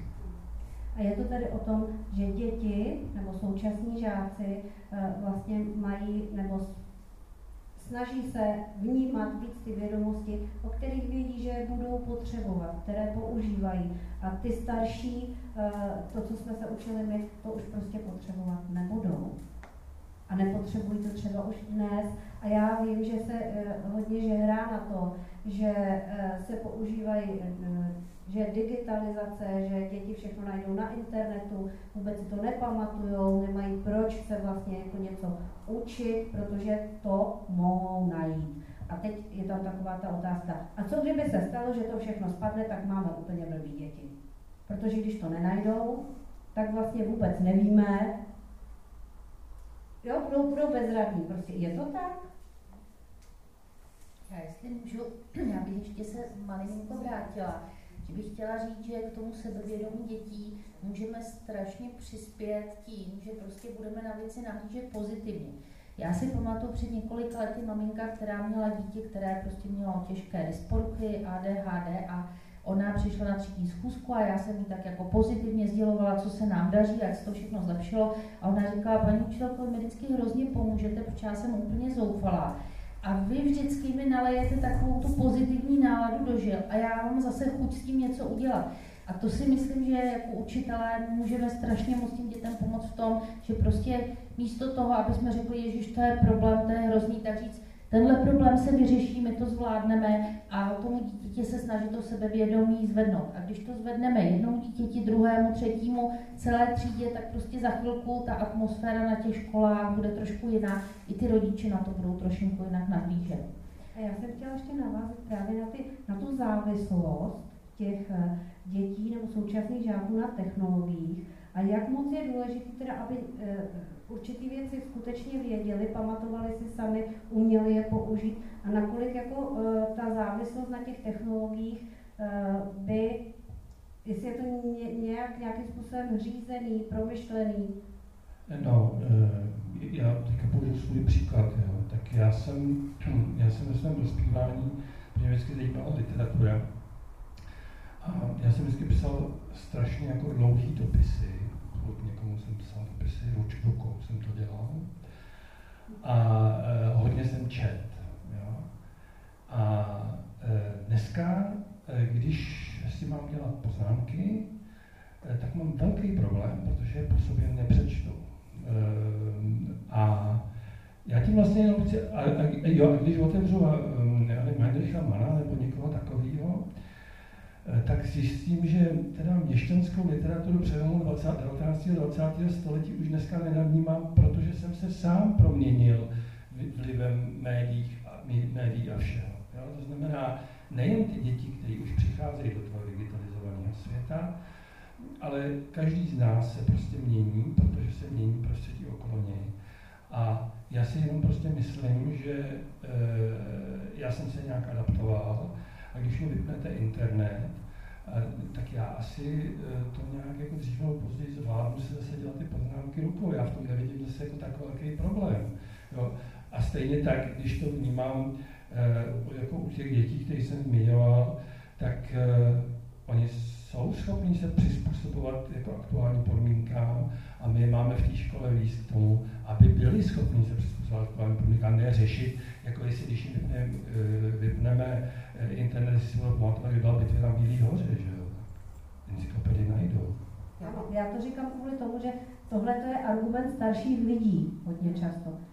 Já bych eh, k tomu řekla, že oni eh, jako nejenom, že si ty věci pamatují stejně dobře jako my, ale oni si poradí i s tím, když jim vypnete ten internet, protože můj desetiletý žáček řekne, paní učitelko, musíme zkontrolovat tady ty, to připojení, tohleto připojení, zkusíme to nahodit. A vlastně mě, která eh, je jenom jako uživatel toho počítače, tak dokáže už eh, ten desetiletý klučík v tomhle poradit. Takže vrátila bych se k tomu, že ano, oni eh, nemají třeba znalosti z nějakých oblastí, kde my jsme byli dobří, ale třeba i u těch knížek, jak vy říkáte, že jste došel někam jinam v té literatuře, že už ne, vám nedělá takové uspokojení číst si třeba knížku, která se vám líbila, když jste byl mladý tak já si myslím, že eh, třeba u toho čtení je ten problém právě tam, že těm dětem se pořád před, předkládá literatura, kterou mám ve čtenářském deníku já, kterou měla ve čtenářském deníku moje dcera. A teď vlastně najednou její vlast, moje vnučka bude mít ve čtenářském deníku tu samou nabídku. Myslím si, že by se eh, právě v tom školství mělo trošku zamyslet nad tím, abychom těm dětem dávali nabídky, které jsou právě současné aby jsme se zabývali i současnou literaturou, současnou světovou literaturou. A já jsem eh, říkala takový příklad, eh, byli jsme vlastně se synem na dovolené, šli jsme z Tesku Joyceovu Odyssea a on nevěděl jako student gymnázia, co to je za spisovatel. Takže tam prostě studenti z celého světa si chodili tyhle ty stezky a my jsme mu museli tu knížku, když jsme se vrátili domů, dát, aby si ji přečetl. Takže trošičku jako zaktualizovat, modernizovat to, co těm dětem nabízíme a oni si to budou pamatovat a myslím, že se vrátí i k tomu čtení, že já musím říct, že moji prvňáčci strašně rádi čtou, my chodíme do knihovny, ale čtou prostě to, co je baví, co se jim líbí. Děkuji, tam byl dotaz? Uh, tohle, co všechno zaznělo, mi tak trochu nahrává uh, na otázku nebo spíš jako zamyšlení. Uh, když jsme uh, přemýšleli o tom dnešním večeru, tak jedním z panelistů, uh, kterém soutěžil, byl uh, Bob Kartos, kterého pan Feřtek určitě zná. A uh, vlastně uh, napsal knihu s takovým provokativním názvem No Future, frontový heslo, uh, svým způsobem. A podtitul té knihy dal uh, také provokativní vlastně otázku, uh, vezeme děti na parní stroji do virtuální reality A tam vlastně ukládá ty otázky tak, jestli naše školství to současné je schopno vůbec jako držet krok na tepu vlastně dějin nebo vývoje společnosti. A, a to, to bylo vlastně taková ta, to je ta otázka k tomu zamýšlení vašemu. Jestli to školství no. není pořád trošku já, já bych vlastně na to odpověděl, my vlastně nemá vůbec smysl mluvit o, o českém školství jako o celku. Ne? Protože ty školy jsou tak strašně různý, eh, že eh, jako ano, mohli bychom, mohli bychom si říct, že by bylo fajn, eh, kdyby to školství v něčem bylo kompaktnější, protože třeba ten finský model je založený na tom, že ty školy jsou si jako podobnější, e, jsou srovnatelně kvalitní, to znamená, rodič není vystaven tak složitým volbám, protože a tak dále. Ale my jsme e, tuhle šanci promeškali začátkem 90. let, dneska už ji nedoženeme. Takže mně připadá opravdu daleko rozumnější respektovat tu různost těch škol a to, že se každá ta škola adaptuje e, na místní podmínky. A já považuji, e, já považuji za velmi dobré, že v 90. a 0. letech, kdy já jsem teda ještě dělal toho novináře, tak jsem všechny inovativní školy znal osobně. A věru nebyla to velká práce. E, a dneska bych vůbec netrouf, jo, protože těch, eh, těch škol, které se někam vydali a jsou na jako zajímavé cestě, jsou stovky. A ještě bych jenom poslední věc. Bohužel tohle neplatí o středních školách u nás. Jo? Zatímco bych řekl, že základky se opravdu hodně proměňují, vidíte tam spoustu jako výborných učitelů, výborně odvedené práce, opravdu schopnosti adaptovat a tak dále a tak dále, tak teda, když je to mám jmenovat, kolik tady máme jako inovativních středních škol, tak to opět tedy není velká práce.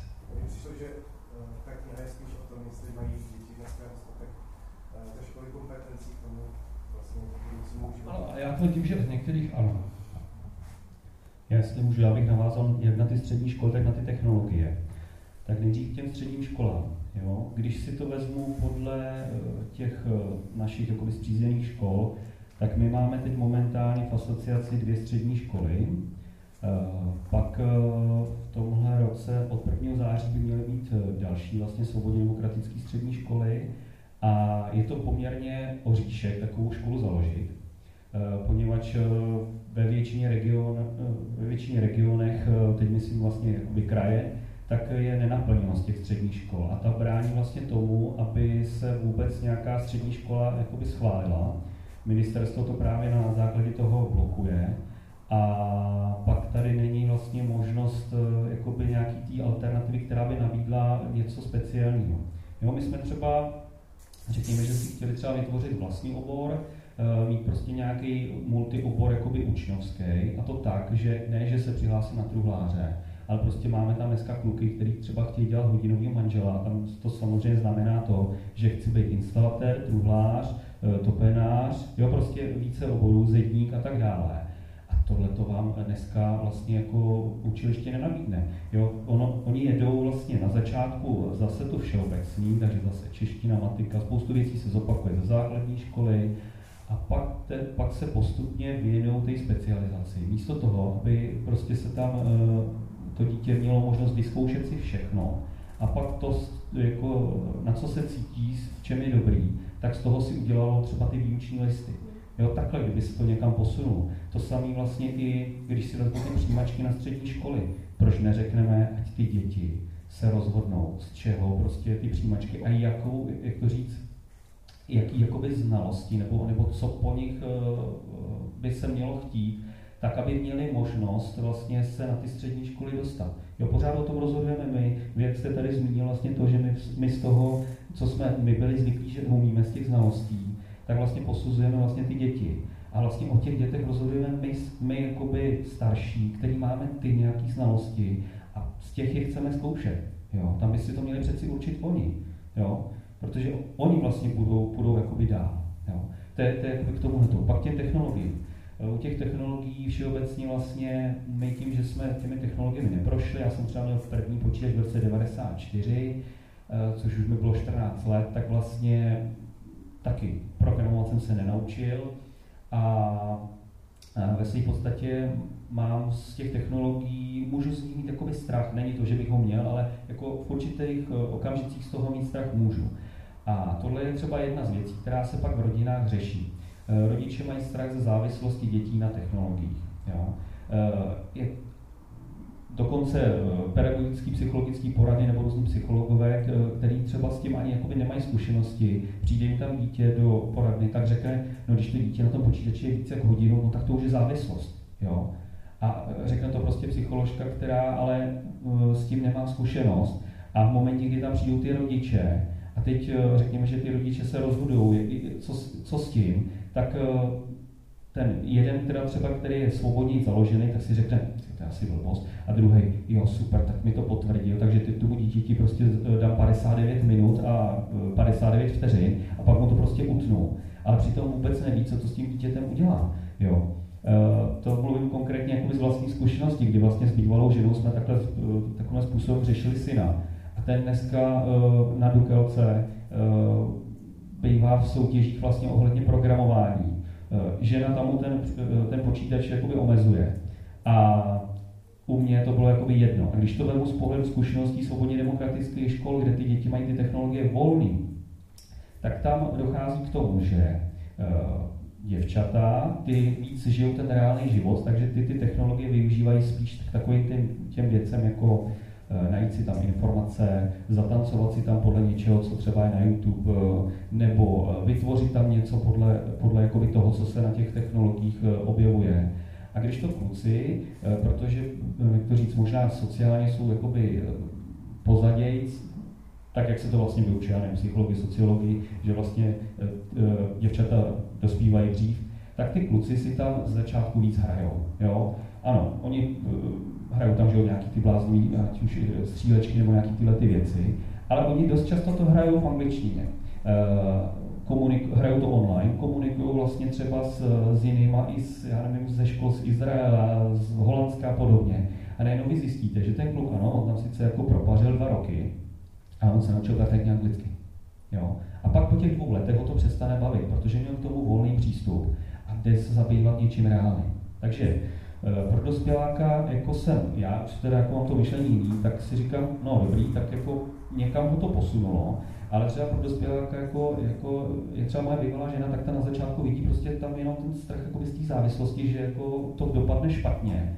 Ale teď najednou zjišťuje, ty on tady postoupil v té soutěži, ty hm, hm, jo, tak teprve pak jako to dochází. Takže eh, je to, je to jako složitý prostě to, roz, to jakoby rozhodnout a já bych to fakt nechal na těch dětech. Jo. Ty závislosti totiž, eh, ty skutečné závislosti se poznají podle toho, jak se potom to dítě projevuje v tom reálném životě.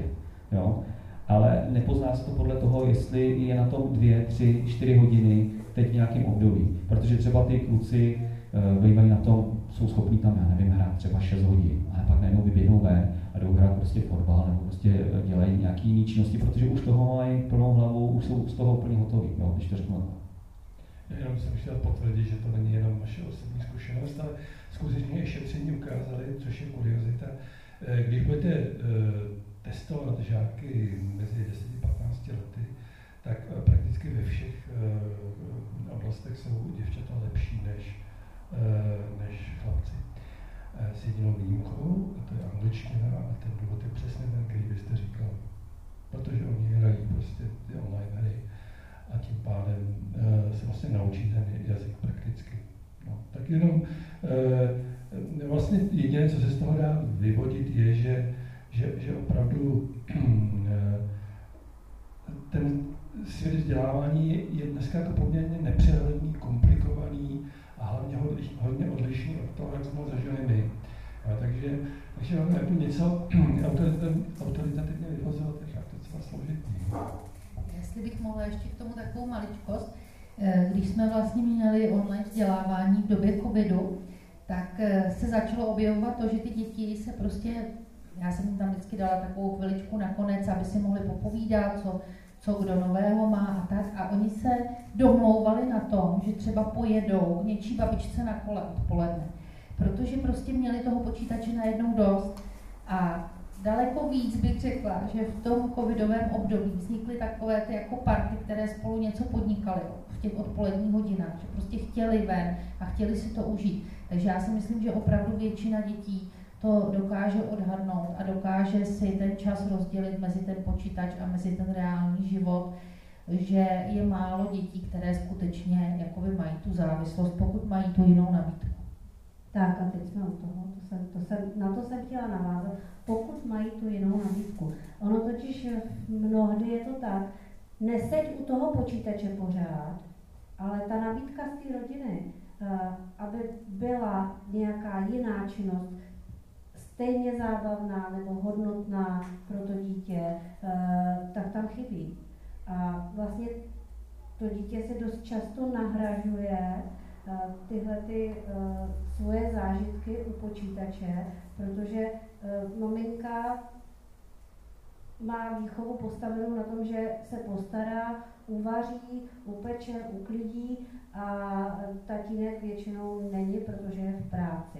A teď jako to dítě prostě nemá z rodiny uh, žádný příklad, ne, nezažilo, nemá zážitky, uh, výlety, uh, poznávání něčeho a tak jako uh, pro něj je realita potom víc ten počítač.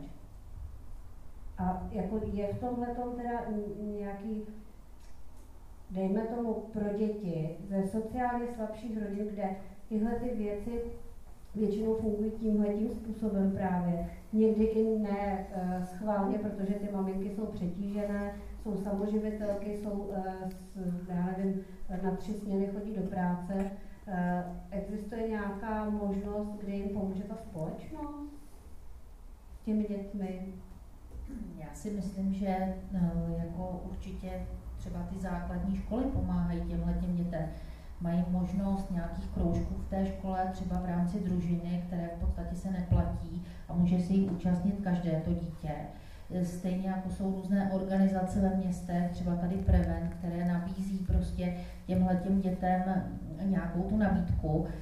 Tam je druhá věc, aby jim v tom ty rodiče třeba eh, z těch, eh, jakoby, nevím, jak bych to popsala, nějaké té vyloučené třeba lokality, aby jim v tom nebránili, protože já jsem třeba měla zážitek, kdy jsem vlastně eh, domluvila chlapečkovi, jehož rodina na tom byla finančně špatně, tak jsem domluvila vlastně, že mohl chodit do klubu, kde mu odpustili vlastně ty členské příspěvky, dokonce mu rodiče těch dětí přinesli i věci, aby mělo prostě vybavení a potom to uh, zůstalo vlastně nějak tak, uh, se to rozplynulo v tom, že ty rodiče mu prostě řekli, dneska nikam nepůjdeš. Jo?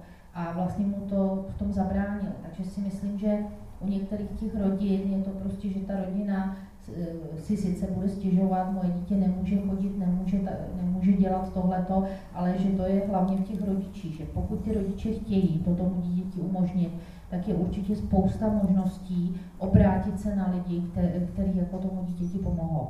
A myslím si, že ne, jako tady ve Strakonicích existuje takových možností spoustu a ve větších městech určitě ještě daleko víc takových možností, a pokud skutečně chcete vašemu dítěti pomoci, tak si tu cestičku najdete. Tam je to opravdu o těch rodičích, ne o těch dětech. Mm, já jenom uvedu mm, příklad dvou konkrétních škol, které jsou v tom dokumentárním seriálu. Jedna je v Krnově, jedna je v Trmicích, v Ústí nad Labem, eh, což jsou obě dvě školy, které jsou zvyklé eh, pracovat jako s velkým spektrem dětí, včetně těch, těch znevýhodněných a, a jednoznačně pro ně dělají i ten odpolední program. E, nevím, jak je to ve Strakonicích nebo v Písku, já to znám v táboře, tam je, e, tam je nízkopravový centrum Cheiron, e, který je zaměřený právě na, e, na to, aby děti měly odpoledne prostor, kde můžou jednak být jen tak, kde je nějaká hudební zkušebna, kde prostě jsou nějaké sportovní možnosti. Ja, čili já bych zrovna řekl, že, že zrovna v tomhle pocit, že ty školy vlastně i, i, tam, i ty organizace, které dělají tu mimoškolní činnost, vlastně docela obstojí. Samozřejmě nemusí to být všude, zase je to hodně jako regionálně a místně rozdílné, ale spíše setkávám s tím, že tomhle tom ty školy to dělají dobře. Mně skoro připadá teď, jak jsme se o tom bavili, o tom principu, na jakým funguje svobodná lesní škola. Pro tyhle ty typy rodin úplně ideální, protože právě v té lesní škole a svobodní škole jim tu realitu dost často ukazují. Vy chodíte hodně ven, eh, máte výuku ne klasicky v lavicích pořád, že jo? A, tak, a ty eh, děti zažívají eh, samozřejmě zajímavější věci než té lavici. No, ale nám se právě spíš stává to, že nám, k nám dávají ty, k nám dávají děti rodiče spíš eh, ty, kteří jsou, řekněme, že třeba víc vzdělaní a nejsou zrovna jakoby třeba z vyloučených lokalit a podobně. Uh, jednak kvůli tomu, že právě ty nové věci jakoby neznají, sami si vlastně nehledají ty nové věci, proto pak jako ty děti nejdou ani třeba do nějakého toho nízkoprahového centra a podobně. A celkově je to vlastně o té, jak to říct, jako té nevědomosti těch rodičů. Jo. A, ale tohle všechno, řekněme, že stejně souvisí s tím jakoby, s celkovým tím fungováním a nastavením toho vzdělávacího systému. Ještě souvisí to i vlastně ty technologie a tohleto, proč ty kluci jsou jako víc v těch hrách, protože jak ty tatínkové nejsou doma a jak vlastně se v úzovkách honí jakoby za těma penězma, místo toho, aby byli eh, s tou rodinou, tak jak to třeba bývávalo dřív, teda když eh, řekněme, že většina národa eh, pracovala ještě v zemědělství, tak ve své podstatě ty kluci tam nemají žádný ten uh, otcovský jakoby příklad, ať už v tom, že si něco dokážou opravit, uh, že si něco uh, dokážou sami vyrobit, že něco dokážou zpracovat, vlastně jako mm, dítě, kluk nebo chlap prostě nastavený víc na tu silovou stránku.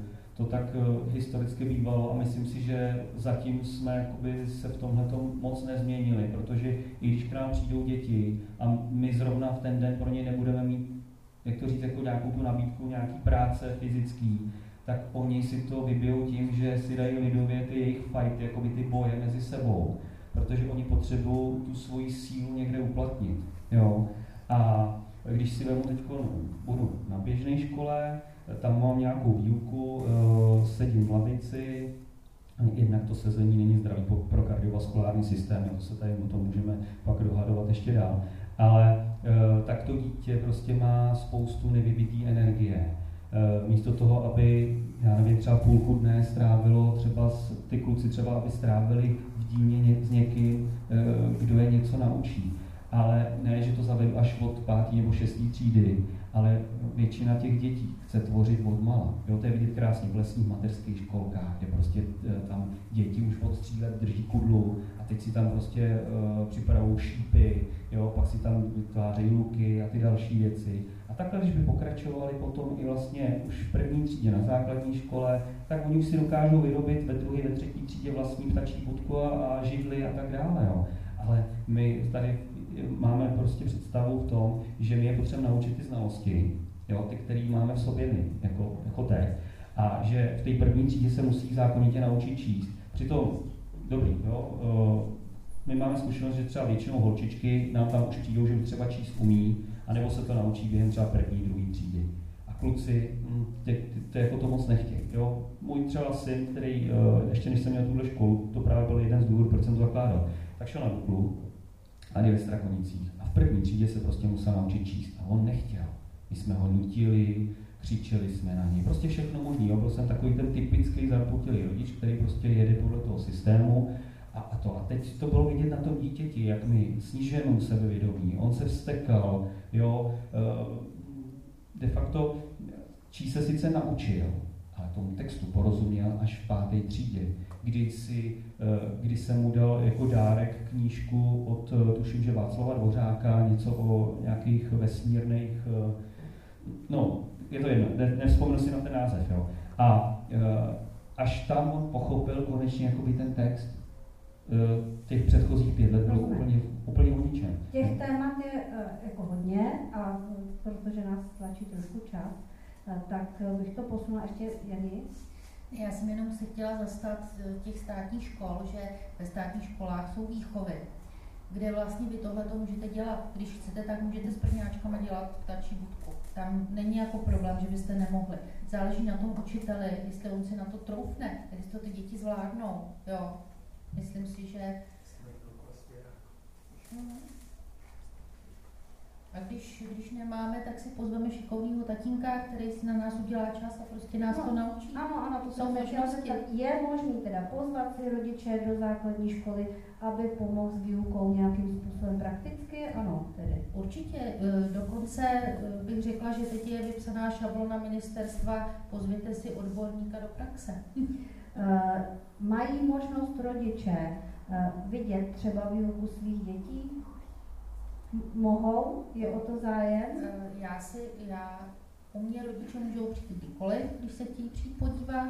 Eh, děláme i otevřené hodiny jako pro veřejnost, pokud mají zájem, třeba jít na naši školu, ale musím teda říct, že uh, moji rodiče se přijdou podívat, většinou chtějí, aby jsme udělali nějakou dílnu odpoledne, aby si nemuseli brát volnost práce, ale většinou o to rodiče moc zájem nemají. Takže já si myslím, že Eh, je to zase o té nabídce, ta nabídka je, můžou. A koronavirem se odtajnilo, dost odtajnilo. Eh, rodiče najednou byli přítomni eh, výuce, slyšeli a slyšeli velké rozdíly mezi tím, jak učí jeden, druhý, třetí kantor. A myslím si, že hodně učitelů, nemyslím, vím to, stěžovalo si na, právě na tohleto období, že jim to školu úplně rozsekalo, rozsekalo jim to uh, učení, uh, děti jsou na tom teď hůř, ale přineslo to taky něco dobrého?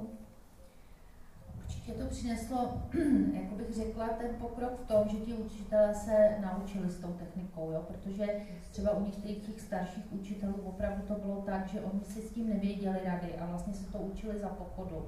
A bylo to pro ně samozřejmě těžké, ale naučili jsme se hromadu věcí, které jsme potom dál používali. Takže to si myslím, že je výborné. A i ty děti se naučily pracovat s tou technikou a naučili se, třeba moje děti, páťáci se úžasně naučili tvořit různé prezentace, videa, protože jsme to používali při té, při té výuce online a bylo to hrozně fajn, takže spoustu věcí jsme se naučili, ale musím teda říct, že jsme se všichni strašně těšili a opravdu ty děti, i když to byly ty páťáci, na který leze puberta, tak utíkali do té školy a říkali, my jsme se tak strašně těšili, že tady prostě budeme spolu. Tak si myslím, že i když ty děti mají rádi ty technologie, takže to, že jsou spolu v té škole, že je tam ta komunita, takže to je pro ně prostě hodně důležité a v tom si myslím, že je ta škola jako nenahraditelná. Uh, bych chtěl dodal jeden, jeden efekt, ten, eh, vy jste říkala, že najednou rodiče viděli, že se liší učitelé a tak dále. Ale já bych, eh, já jsem vnímal jako daleko intenzivněji ten opačný pohled. Že najednou spousta učitelů viděla do těch domácností a jak najednou se uvědomili, v jakých podmínkách se ty děti učí. A protože do té doby, tak dobře, vy tam máte vzadu, vám spí nějaký dítě a vy si říkáte, je to nezdárník a, a tak dále. A najednou vy víte, proč, proč, protože prostě on se učí v kuchyni, tam zve rádio babička tam vaří a běhají tam tři sourozenci. A, e, a to vám teda, a vy, vy tam vlastně jste jako ten učitel, že online. Takže e, já jsem vnímal e, i u těch učitelů, který mám tak jako na blízko, jednak ve škole, tam, kde bydlíme, ale v místním mapu, jak oni se najednou na ty děti a na ty lidi začali dívat jako jiným a daleko jako chápavějším způsobem, což považuji jako za velmi pozitivní. Tak to určitě velmi pozitivní je, děkuju, protože oni se, oni se viděli najednou navzájem, že jo. A uh, jeden můj kamarád, který žije, uh, nebo leta prostě uh, žil s paní učitelkou, tak řekl jednu úžasnou věc. Když víš, ona má takový problém. Ona byla nejdřív žačkou, potom studentkou a teď si stoupla za katedru a nic jiného nezažila. A já vždycky hrozně těžce nesu, když přijde střídní zkusky a rozčiluje se, že se málo učí ta a ta maminka s tím a tím dítětem říká, aha, to myslíš tu, jak je sama s tím dítětem, chodí na tři směny, chodí na noční a tak, tak ty říkáš, že se málo učí s těmi dětmi. Jo? A tohle to, ano, jak jste říkal, eh, přesně bylo najednou vidět. A já se ještě tady eh, musím, protože to jako ne, že bychom se tady sešli kvůli tomu, ale uh, proč jsme udělali tuhle besedu také ve Strakonicích, je jeden z důvodů je to, že tady máme, nebo měli jsme takovou kauzu ve škole Rukelská, kdy rodiče, a to si myslím, že je docela málo kdy se stává v dnešní době, kdy rodiče i žáci se postavili za svého kantora a který měl teda problém s ředitelem školy a dokonce vznikla jakási demonstrace a rozdělilo to školu, e, názorově Strakonice a teď jako e, hledáme, kde vlastně jsou ty možnosti toho učitele, mladého učitele, kterému bylo vytýkáno, že učí podivnými metodami, že nedodržuje nějaká e, nařízení, ale on se zase hájil tím, že ta zaří, nařízení uh, dodržoval. On jenom prostě se nedržel striktně některých metod, které už jsou údajně zastaralé. A teď jako kde je pravda? Sledovali jste tu kauzu? Já jestli můžu, tak jak tam mám syna, ten je teď v šesté třídě. Jeho konkrétně ten učitel neučil, ale měl zkušenosti od svých kamarádů. A on to porovnával se svojí angličtinářkou a říkal, že by eh, byl rád, kdyby ho učil on. Jo, a je to, je to o tom, že on na to měl ten náhled takový, že uh, ty děti samozřejmě nemuseli mít uh, při té hodině angličtiny takové ty věci, jako že uh, slovíčka si píšete přesně do těch třech sloupečků a tak dále. A když potom vycestujete do ciziny, tak je jedno, jestli si to píšete do třech, do čtyř, do pěti sloupečků, ale nejlíp se tu angličtinu naučíte tak, že ji opravdu používáte.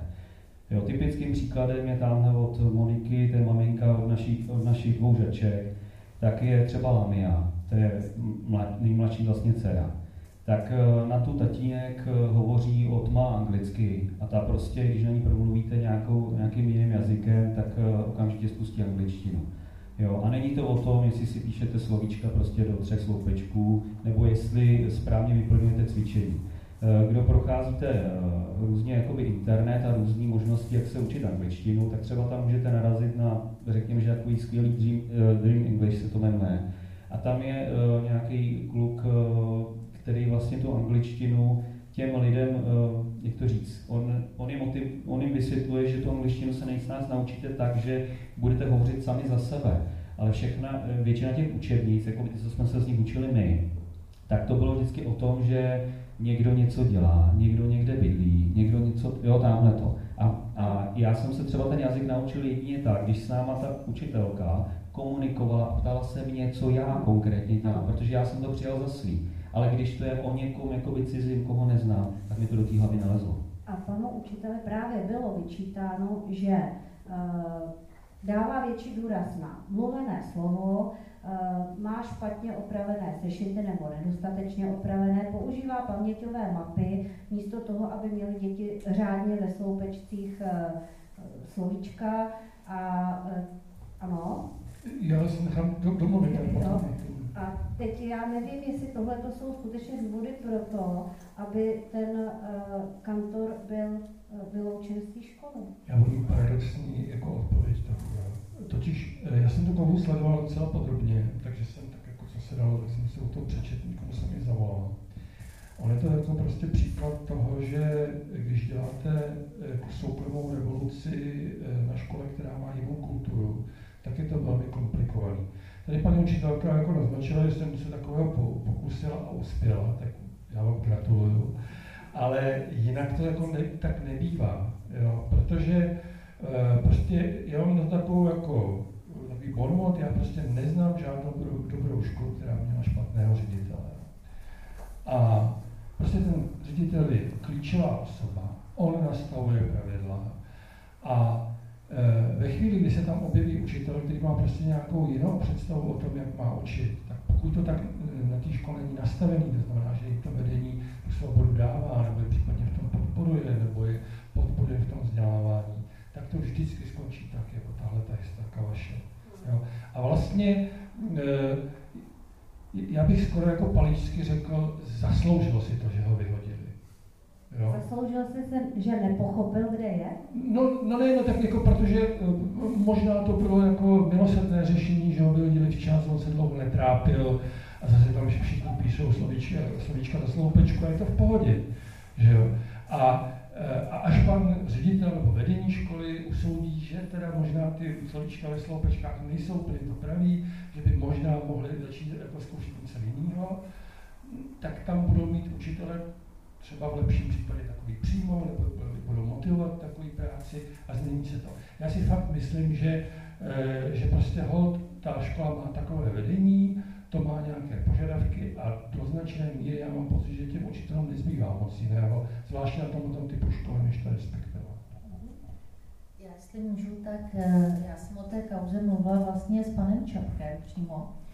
A eh, já neznám pana učitele, ani vlastně osobně neznám pana ředitele z Dukleské školy, takže nechci to jako úplně hodnotit, když prostě nemám relevantní informace ale eh, shodli jsme se na tom, že pokud eh, pan učitel tam měl takové problémy a nebyl sám, že asi si opravdu nevybral školu, která mu jako osobnostně vyhovuje. A já pokud, jak jste říkal, pokusila jsem se o revoluci, ale přidali se ke mně nějací lidé a dokázali jsme to v té škole změnit jakoby k lepšímu, tak si myslím, že pokud bych neuspěla, nikdo se ke mně nepřidal, tak bych asi uh, zvolila prostě změnu místa sama. Myslím si, že uh, každý ten člověk se může rozhodnout, jestli mu to stojí za to učit někde, kde prostě to nevyhovuje tomu jeho přesvědčení. A myslím si, že pan učitel uh, určitě dostal nabídky, na práci někde jinde. Strašně mě mrzí jakoby ten pocit těch dětí. Tam já bych viděla jako ten největší problém, mě by hrozně mrzelo, kdyby taková situace nastala a pan ředitel by jako nekomunikoval dobře s těmi dětmi a s těmi rodiči, protože si myslím, že vyslechnout si ty děti je strašně důležité a náš pan ředitel prostě má otevřené pro děti dveře a můžou za ním přijít a probrat s nimi, jako s ním situaci, eh, co se týče učitelů, co se týče učení, výuky. A myslím si, že to je pro toho učitele jako hodně důležité, aby prostě s těmi žáky vycházel dobře.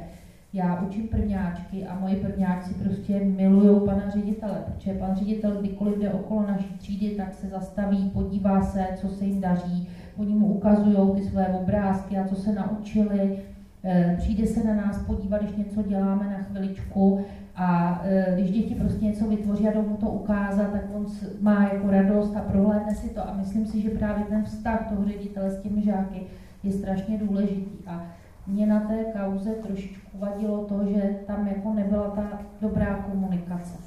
Vůbec si nedovedu představit, že bych učila na škole, kdyby prostě pan ředitel takhle jako nekomunikoval. A uh, k těm myšlenkovým mapám já taky v angličtině dělám myšlenkové mapy. Ano, děkuji. Já bych to jenom stručně, stručně, že uh, takový učitele vlastně spousta soukromých škol hledá. Takže tímto ho zdravíme, my ho klidně přijmeme. A e, naši žáci za to budou jedině rádi a my pak akorát zvětšíme kapacitu a přijmeme tam ty nespokojený z té stávající školy. A já bych ještě úplně na závěr, rychle, to, co jsme nestihli probrat, na to jsem se ještě chtěla zeptat, a zřejmě to zajímá i lidi, protože mi takové otázky dávali, bude to zřejmě na Tomáše Sařská.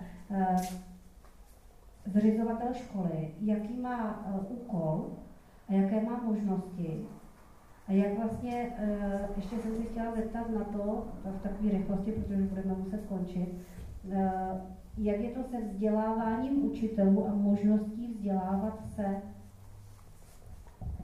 Já vezmu to druhé, možnosti vzdělávání učitelů jsou obrovské, jenom se ukazuje, že daleko efektivnější je, když se učitelé vzdělávají na té škole, kde jsou a nejezdí na kurzy externí. To je ale dlouhodobá zkušenost, že vlastně nejlíp funguje, eh, když ta škola má třeba nějakého odborného mentora, ten ty učitele vzdělává přímo v tom místě, to znamená řeší jejich konkrétní pedagogické problémy, které vzniknou dopoledne a on jim třeba odpoledne s tím pomáhá.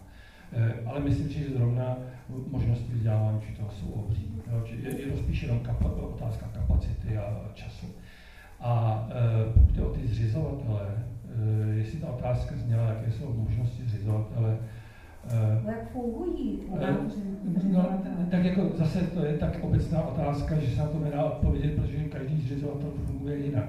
Ale to základní sdělení je, že naprosto 80 eh,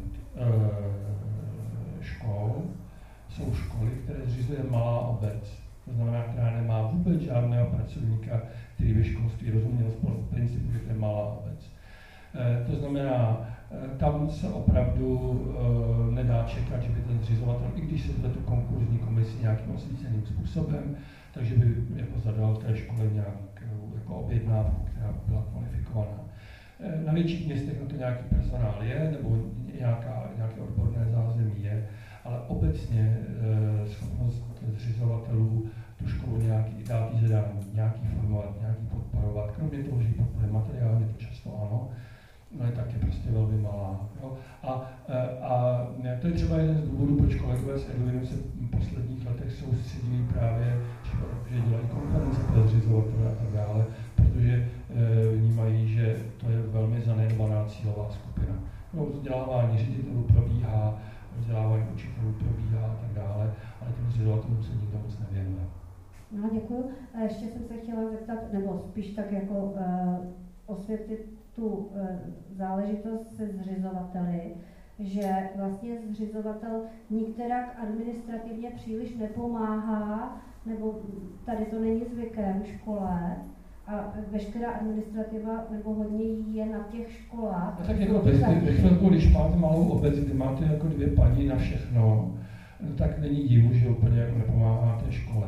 A zase ty obce jsou na tom velmi různě. Zrovna teďka jsem mluvil s nějakým pánem z pobřeží Prahy a tam prostě obecní zastupitelstvo zřídilo takové jako technického ředitele školy, to znamená opravdu řekli, naše paní ředitelka, která tady má být pedagogický lídr, má prostě se starat o tohle a my zaplatíme člověka, který bude prostě tu školu řídit po té, po, po té technické stránce, to, co je jako jinak je od toaletně papíru po střechu. Jo? Čili ten zřizovatel to udělat může, dělá to spíše výjimečně. Jo, ale obecně, peníze většinou. Ani ne, je to kde jako nenapadne, nebo prostě jako vlastně to nevnímají jako úkol. Ale, ale třeba je to jedna věc, o které se jako dlouhodobě mluví. Jo? Že by bylo potřeba, aby, eh, aby prostě na těch školách byl někdo, kdo bude mít na starosti těch technické záležitosti, aby ředitel se mohl věnovat těm pedagogickým věcem. Tak obecně si učitelé na co že hrají, je na to, že, jak byste říkal, nemají při ruce nikoho, kdo by jim poradil. Teď hned s nějakým problémem. Uh, nemají, ředitele nemají uh, při ruce zase žádného úředníka, který by jim pomohl s dotacema, který by odtížil uh, administrativu a podobné věci. A teď jde ještě o to, jestli tedy naše vláda, naše zřízení dává dostatek peněz do uh, tohohle, toho, téhleté oblasti? Já myslím, že zase prostě mícháme dohromady různá témata. Jo. E, ty školy, které máme, jsou veřejné školy. To znamená, zřizují obce a kraje, čili veřejná zpráva, ne vláda, ne ministerstvo. A to, že, e, to, že veřejných rozpočtů jde mm, jako relativně nízké procento HDP do vzdělávání, to je pravda. V posledních letech trochu zlepšilo, teďka to vypadá, že se to se trošku zhorší. A, e, ale ještě jednou říkám, prostě to není jako to tež, to znamená, my tím, že i když do toho budeme investovat více, jo, tak to ministerstvo to nezařídí, protože ministerstvo nemá žádnou možnost, jak zařídit, aby pan ředitel měl někoho k ruce. Ne, to, ale to neří... zřizovatel. Ano, ale zřizovatel je prostě jako... Uh, zřizovatel je většinou politik.